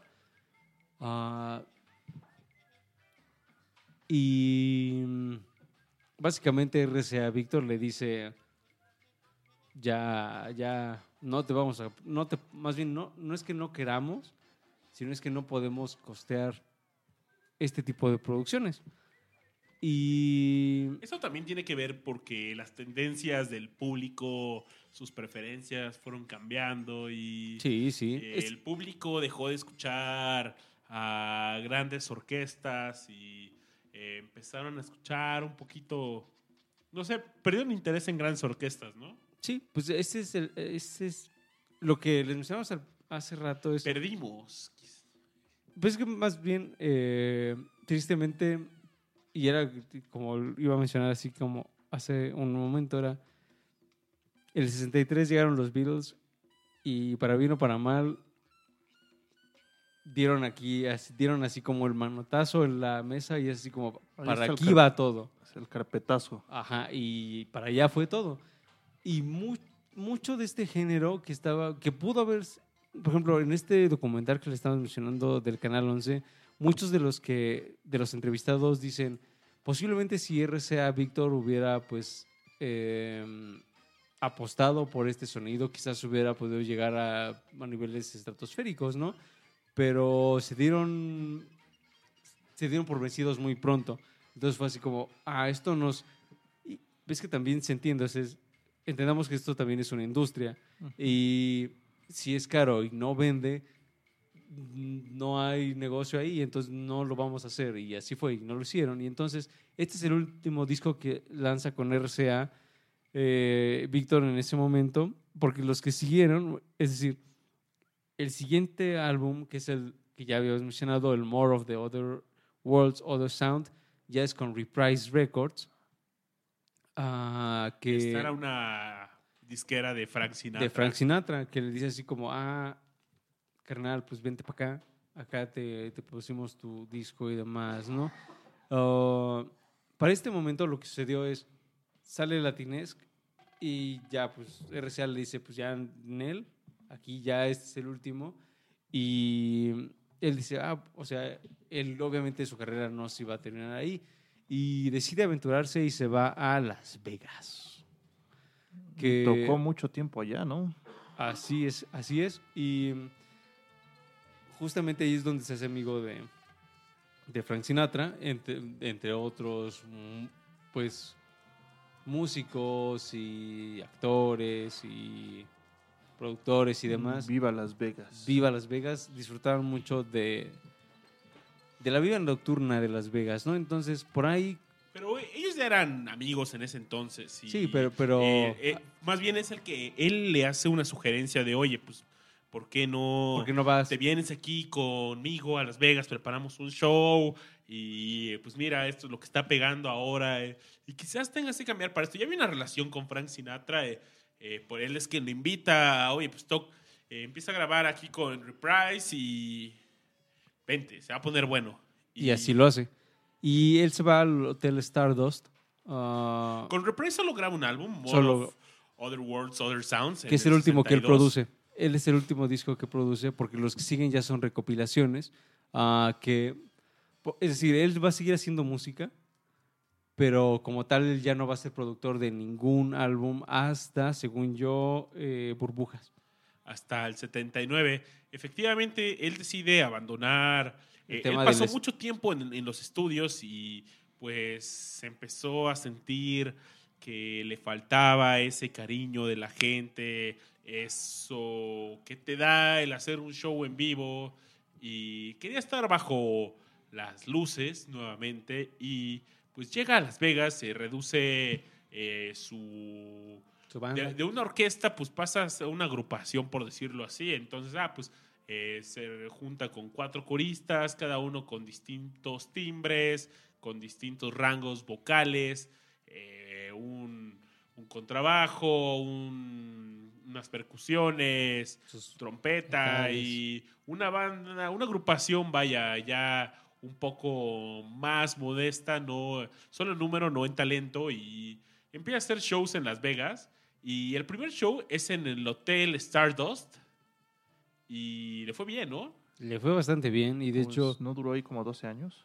Duró bastante tiempo y de hecho hubiera podido durar más si no es porque básicamente llegó la ley. Recordemos que en esta época, es decir, en los 60s, Las Vegas pues estaba controlado, sí, por la mafia. Ajá. Y muchos de la mafia eran dueños de los hoteles y en general como de las casas de apuestas. Y el hotel de Stardust pues no era la excepción. Y lo que sucede es que eventualmente llega la ley a hacer pues sus respectivas redadas, y en una de esas pues afecta pues a los presupuestos, y esta gran banda, porque sí podemos decir que es una gran banda, ya no es una orquesta, pero es una banda importante, pues se tiene que ver reducida una vez más. Y luego definitivamente pues ya el show tiene que decir adiós, pero definitivamente fueron años dorados para Juan García Esquivel mientras duró el tema de los shows en vivos, porque le pagaban bien, a sus músicos les pagaban bien, y la gente lo disfrutaba bastante. Por una semana él cobraba $10,000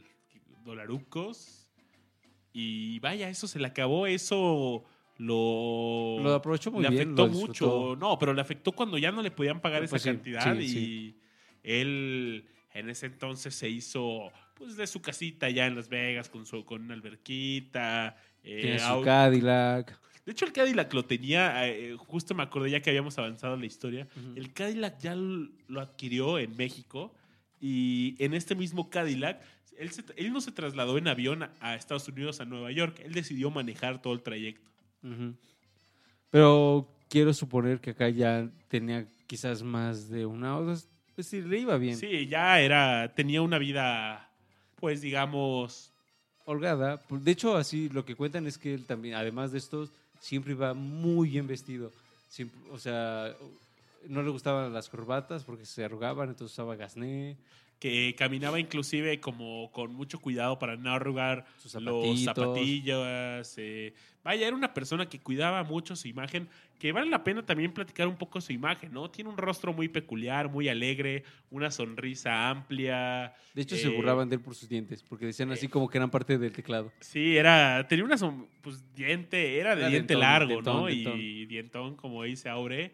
Y pues sí, parecía una continuación del teclado, pero... Sonrisa amplia, algo muy característico son sus gafas, ¿no? De pasta. Una gafa de pasta grande. Vestido body holly. Ándale, exactamente. Una onda body holly. Y siempre un porte muy distintivo. Sí. Vámonos con una canción, y nos vamos a ir con una canción que ya forma parte de las compilaciones. Esta canción, la que vamos a escuchar ahorita, se llama Miniskirt. Minifalda, básicamente. Es una canción que aparece en el álbum 1968 Esquivel, que este álbum aparece ya en México, es de RCA México, y que seguramente es una canción que posiblemente ustedes ya hayan escuchado en algún momento de sus vidas y que quizás no sabían que era de Esquivel, y resulta que sí lo es. Es una canción... Ayer la escuché en la calle, ahorita les cuento dónde y...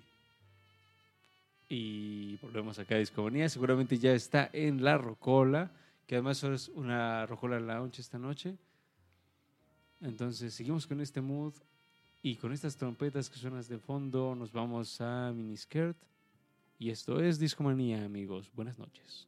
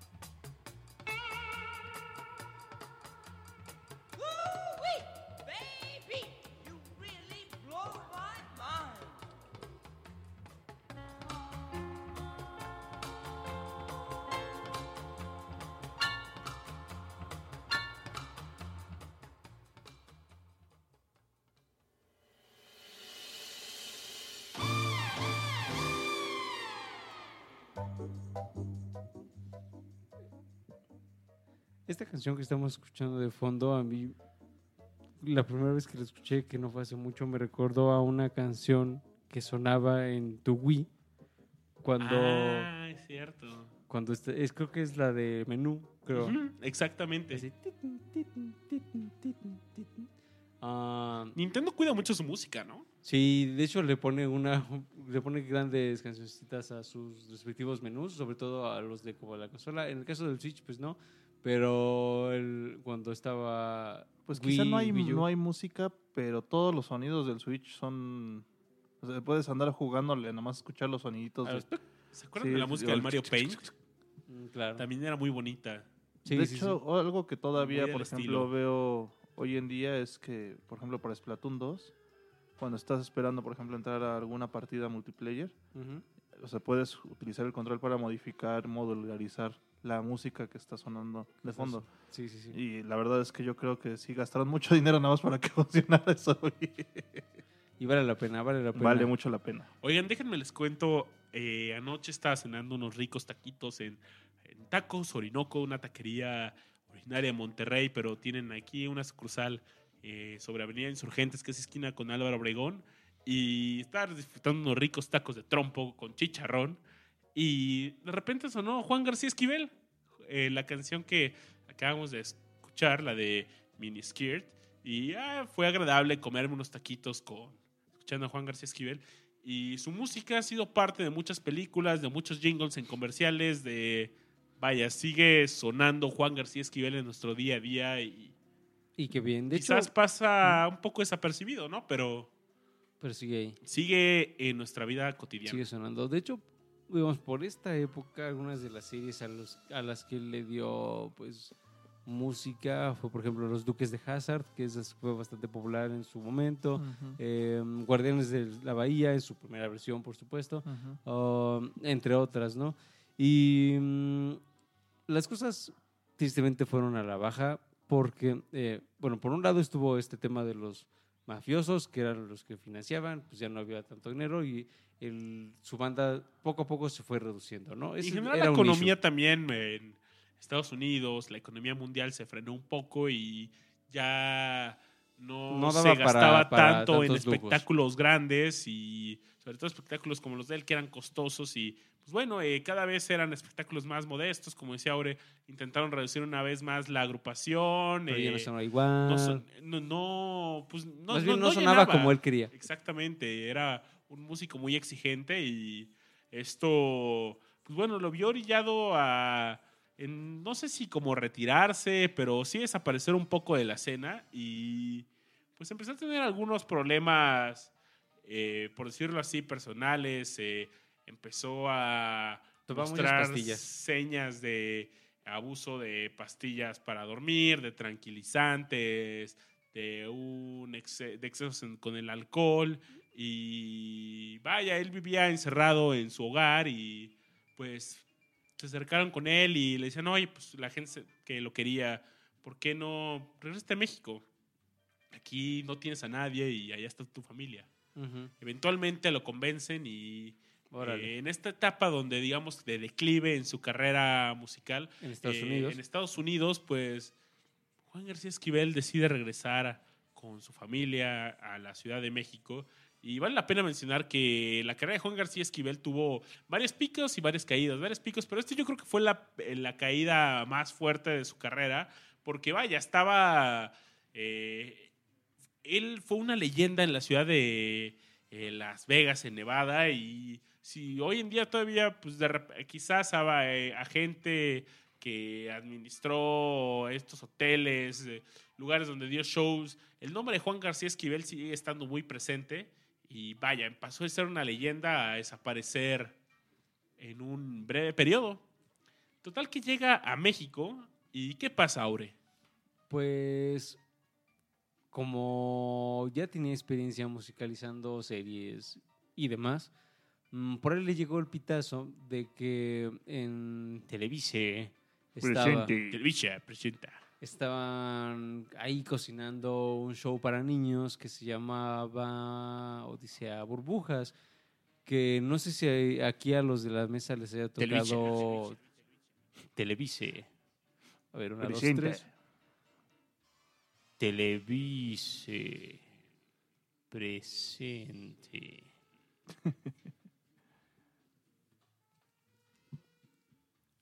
Amigos de la mesa, ¿a ustedes les tocó ver Odisea Burbujas?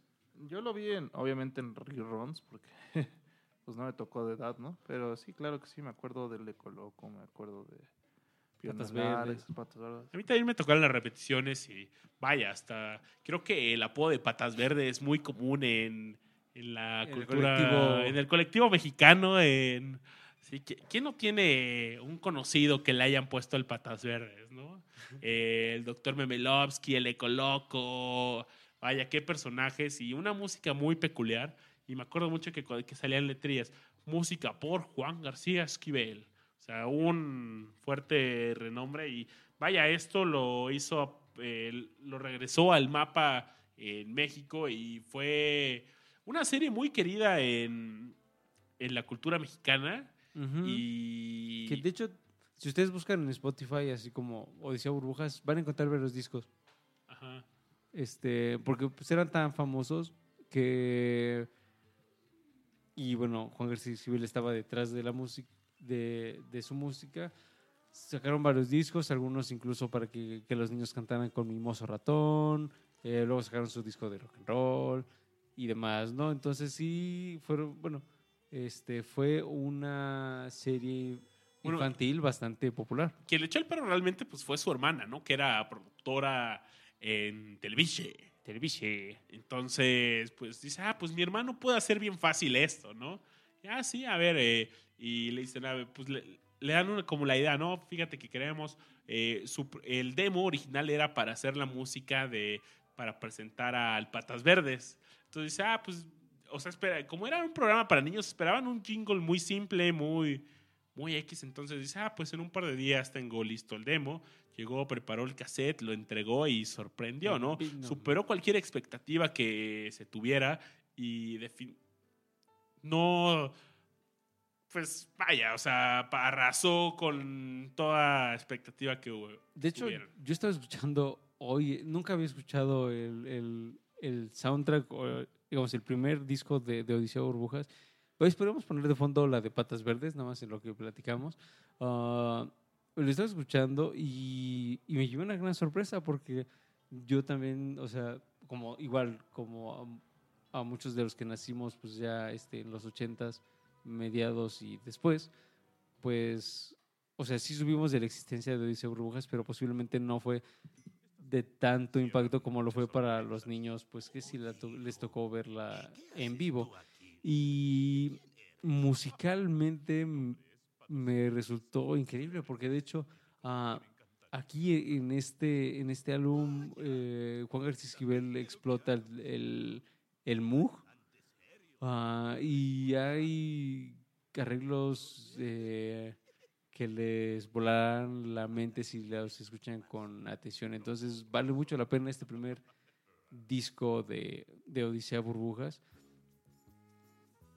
Nada más escuchen eso ahí detrás.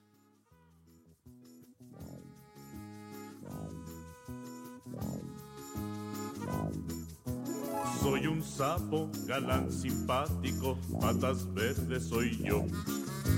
Uso moño en mi pechera y chaquetín de botón. Soy curioso, muy estudioso de toda ciencia ficción. Y con gusto yo siempre cuido a un pequeño ratón.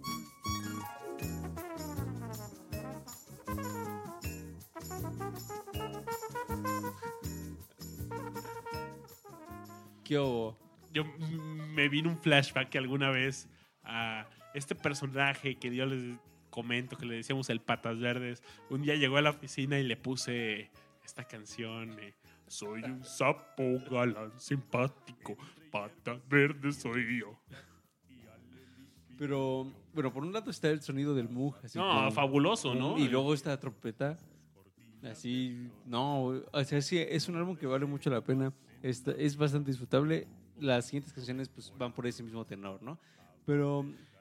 Dense una vuelta en Spotify, escúchenlo. Spotify no nos patrocina, pero escuchamos mucha música ahí, nos gusta la plataforma y... Eso, está bien locochón, ¿no, Aure? Sí, los 70s.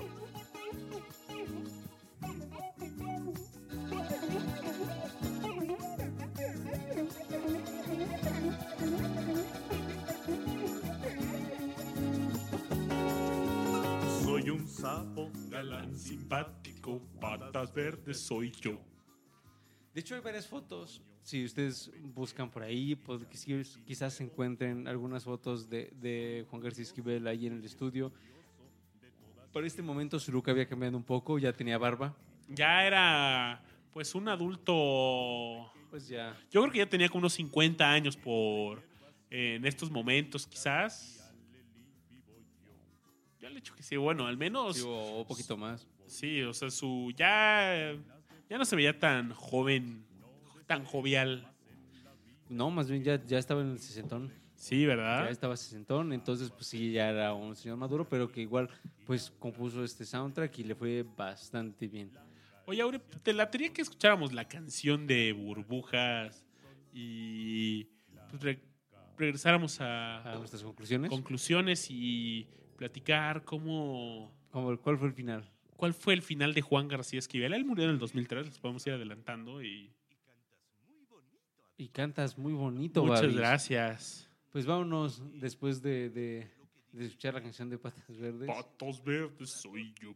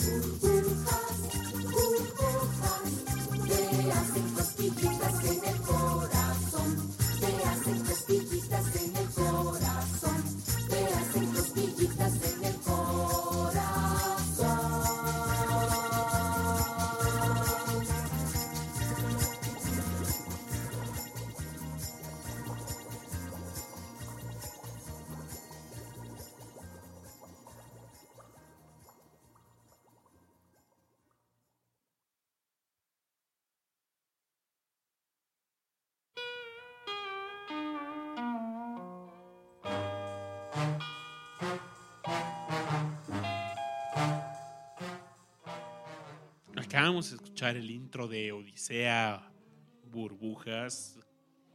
Debo ser sincero, no creí que lo escucháramos en Discomanía en ningún momento de su vida. No, pues... Sorpresas te da la vida. Burbujas. No, aparte está bien chida. Y... Sí, está muy, muy buena la canción. Sí, es una super rola para una super serie. Y vaya... esto regresa a Juan García Esquivel de nuevo al mapa en México, pero desgraciadamente pues vuelve a empezar a desaparecer de los reflectores y mientras estaba aquí en México un día tuvo ahí un accidente donde él pues cae y tuvo una afección grave en, no recuerdo si era cadera o columna, cadera, ¿verdad? Se cae y...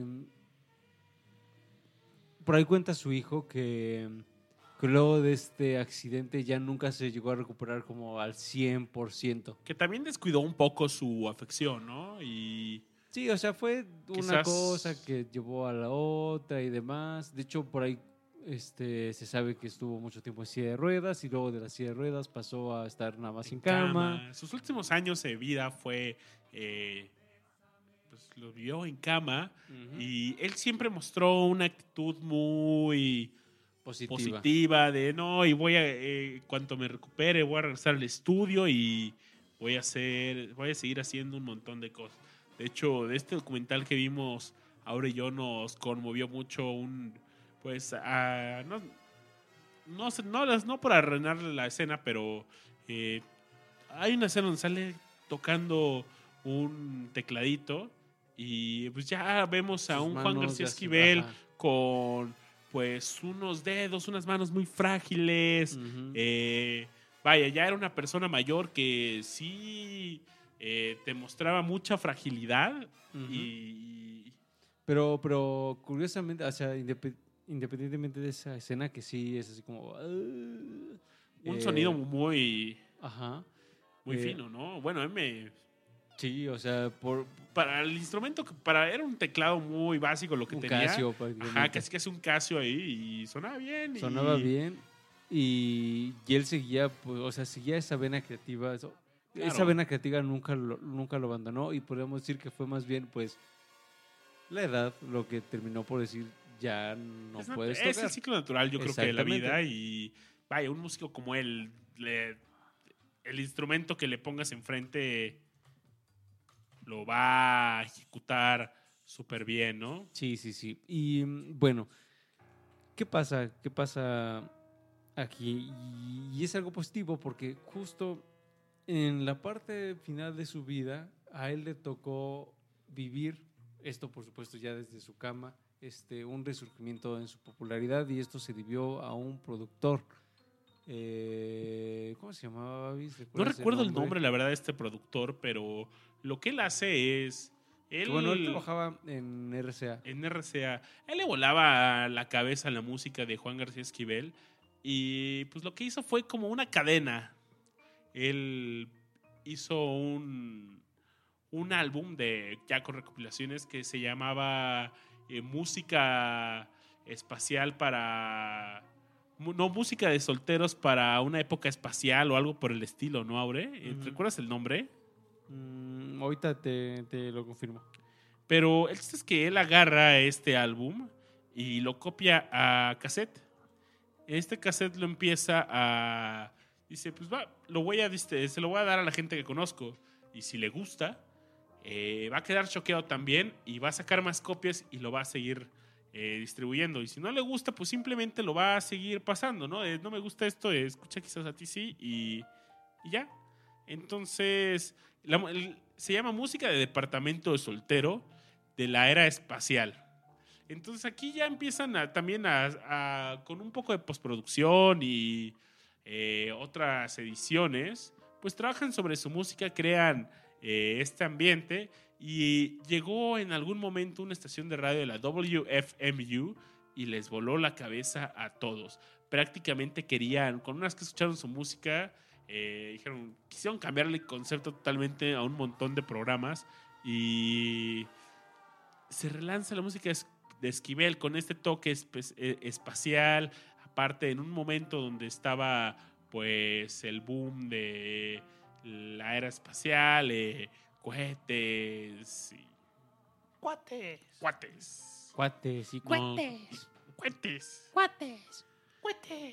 Y afortunadamente a Juan García Esquivel le tocó aún ver esto. Juan García Esquivel nos abandonó sintiéndose querido, sintiéndose parte de nuevo del público y le dio mucho gusto, le dio mucha energía que...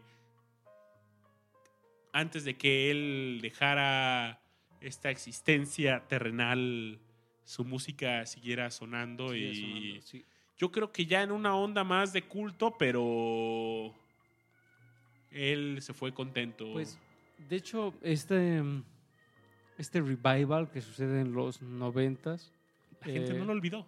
No lo olvidó y no lo además de estos cassettes que bien mencionaba, hubo una banda que aprovechando este revival lo destacó mucho y considera que es influencia suya. La banda se llama Stereolab. Es una banda inglesa, francesa, medio avant-garde, medio pop. Es una banda que empezó en el 90 y terminó, bueno, rompieron en 2009. Pero que ellos también impulsaron mucho su música, sobre todo en el viejo continente. Entonces, digamos que sí le fue bien. Y a nivel nacional, un grupo que ha declarado sentirse pues influidos por la música de Juan García Esquivel es el popular Instituto Mexicano del Sonido. Ellos también han declarado en entrevistas por aquí o por allá que Esquivel y sus exploraciones en temas de audio pues también fue importante para ellos. Entonces, digamos que este regreso a los reflectores pues sí ayudó a volver a crear influencia para nuevos músicos, tanto mexicanos como internacionales. Entonces, pues, qué mejor que ello. Ahora que lo mencionas del Instituto Mexicano del Sonido, me acuerdo mucho de la canción de, ¿cómo se llama?, de tributo que hicieron para José José en el segundo disco. Mm. Y si te das cuenta, como que sí tiene dejos de Esquivel. Cierta raíz. De Esquivel ahí en la música, en su rendición de ese tributo. Ajá, y de hecho, ya un disco más cercano a nosotros, que pueden encontrar también en Spotify, se llama Esquivel Remixed. Es un disco con una portada de color rojo, en donde sale la cara de Juan García Esquivel con unos como florecitas o simbolitos por el estilo. Y hay varios músicos ya pues cercanos a nosotros que retoman varias de sus canciones y les hacen varios remixes. Entonces, si quieren conocer como reinterpretaciones pues cercanas a nosotros, ya digamos post 2000, pues les recomiendo bastante ese disco con remixes. Y yo creo que sí, que también quieren escuchar algo, una buena compilación. Hay una muy buena que se llama The Space Age of Sound, donde sinceramente es mi portada favorita. Aparecen como unos circulitos como si fueran conjuntos, y él aparece en el del medio con sus gafas muy peculiares de sol, y es una muy buena compilación de que trae un poco de todo. Sus trabajos, sí, yo creo. Y también hay una muy reciente que acaba de salir este año, se llama Jesuita de Chihuahua, y aparece él en la portada. Esta creo que apareció en estas últimas 2 semanas, quizás. Yo no la había visto al menos hace 2 meses. Hoy la descubrí, y Jesuita de Chihuahua es la última compilación disponible en Spotify. Y solo para complementar al dato, Spotify te da algunos datos de dónde se escucha Juan García Esquivel. Mensualmente tiene 57,720, un promedio de 57,728 oyentes, 2,540 seguidores.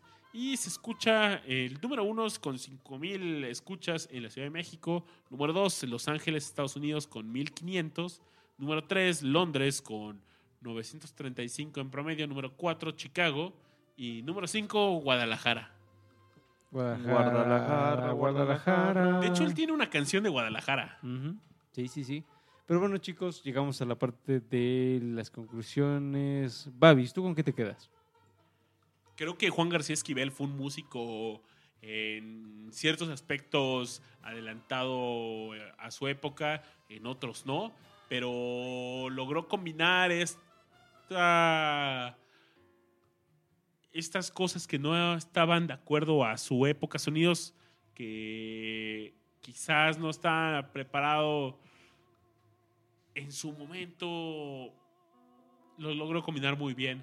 Y vaya, qué gusto haber pues estar haciendo este pequeño homenaje en Discomanía al maestro Juan García Esquivel. Y discomaníacos, los invito a seguir escuchándolo. Yo, de verdad, cuando lo descubrí fue muy agradable, y espero que lo sea también para ustedes. Ojalá hayamos sido una buena guía en este podcast para llevarlos al camino de la escuela de Juan García Esquivel. Sí. Rush. Fíjate que, de por sí ya estaba mind blown cuando lo escuché. Uh-huh. Las canciones que escuchamos al día de hoy pues todavía reafirman más este sentimiento. Definitivamente un músico que nos dejó un gran legado, y no debería de meditar, ¿no? La verdad es que como lo hemos visto en otras ocasiones, la música cambia, los gustos cambian, y pues la gente deja de escuchar ciertos géneros, ¿no? Se mueren, por decirlo así. Entonces, pues es lo que le pasó al buen Esquivel. Sin embargo, yo creo que lo explotó bastante bien, a diferencia de otros artistas que nada más tuvieron 1 o 2 éxitos gigantescos. Yo creo que Esquivel en general supo hacerla por más de 20 años, ¿no? Entonces, yo creo que le fue bien en su carrera musical. No creo que haya sido una mala carrera musical, que tuvo sus memorias, yo creo que como cualquier otro artista. Uh-huh. Y pues un gran legado el que tenemos, y escuchar un poco más de él. Sí, por supuesto. Yo me quedo con por este descubrimiento de un músico excepcional que merece los reflectores, porque yo diría que una de sus principales características, además del ser autodidacta, es el siempre arriesgarse a probar o a hacerlo. Creo que es el tipo de personas que hacen lo que tienen que hacer en el momento indicado. Y entonces cuando surge esta primera oportunidad desde Estados Unidos, pues no lo pensó y se fue. Y cuando le dicen, pues ahora puedes hacer esto, y lo hizo. Cuando le dicen, pues te puedes ir a Las Vegas, lo hizo. Cuando le dijeron, bueno, pues acá hay otra oportunidad en México, lo hizo. Entonces vamos a decir que siempre intentó aprovechar sus oportunidades, y gracias a esa actitud que tuvo, pues fueron muchos de sus grandes éxitos. Siempre estuvo en el momento indicado, o más bien cuando surgieron los momentos indicados, él estuvo muy alerta e hizo lo que tenía que hacer, y los resultados pues ahí están. Como dato curioso, antes de ya despedirnos, les cuento que aquella popular canción de Los Picapiedra, ¿recuerdan el tin, tin, tin, tin, tin, tin? Tin, tin, tin, tin, tin, tin, tin, tin, tin. Bueno, pues esa canción también la compuso nuestro querido amigo Juan García Esquivel. Como ya les comentábamos, pues él, mientras estaba en Estados Unidos, pues hizo infinidad de canciones para infinidad de series y demás. Y entre una de las muchas series que él le dio, pues, música, fue justamente el tema de apertura de Los Picapiedra. Entonces, cuando escuchen así, Simpsons, son los Simpsons. La y familia más sensacional. Simpsons, son los Simpsons y sabemos manejar muy bien. Bueno, eso, pues, su origen es también Juan García Esquivel. Entonces, pues, miren, maravilla, maravilla, y para que les cuente a sus amigos un nuevo dato. Qué buen dato, Aure, ese. Está interesante. Lo guardamos para el final del show. Pues creo que llegó la hora de despedirnos. Muchas gracias por habernos acompañado hasta este momento de la transmisión. Nos dicen que también por ahí y la de Don Gato. Miren nomás, nos da el dato Monfa Cabrera en el chat de Mixler. Qué buena serie Don Gato era, ¿no? Yo vi muy excepción. Don Gato. Hola, Don Gato. No, a Ras creo que es el que le sale bien, ¿no? Hola, Don Gato. Pero bueno, muchas gracias, comaníacos. Y mira, Don Gato, soy un maní. Serás maniático. Hasta la próxima, comaníacos. ¿Y con qué nos queremos ir? Vámonos con el rock and roll. Vale, pues les queremos mandar un fuerte abrazo a toda la gente que ha pasado por dos grandes instituciones académicas. Una es la Universidad Nacional Autónoma de México y la otra, por supuesto, que es el Instituto Politécnico Nacional. ¿Y el Instituto Mexicano del Sonido? Y el Instituto Mexicano del Sonido. También, ¿por qué no? No, y el Instituto Mexicano de la Radio. Exacto, Citatir, CPM. Sindicato de Vanguardia. El Sindicato de Trabajadores de la Televisión y la Radio. No, un fuerte abrazo a todos ellos. Pero no, una canción al mero estilo de Juan García Esquivel. Rock and roll de ambas instituciones universitarias. Nos despedimos y nosotros somos Discomunidad y ustedes también. Hasta la próxima. Bye.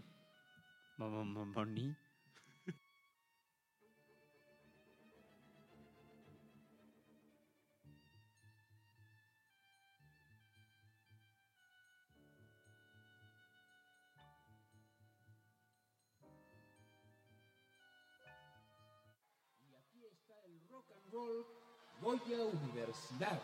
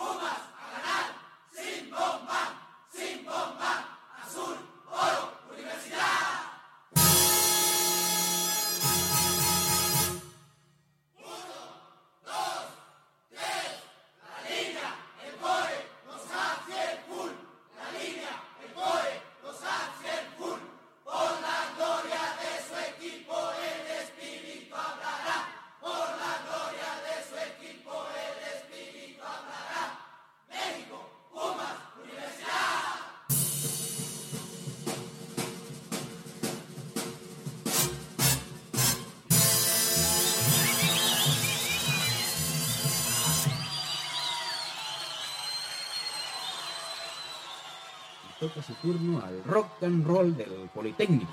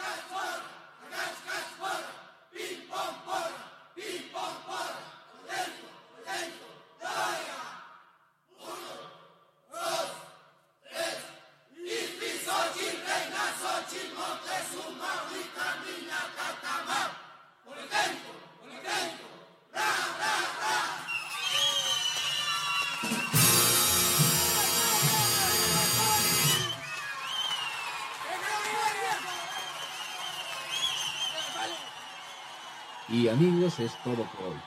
Juan García Esquivel les dice hasta pronto en otra sesión de música bailable desde Victoret.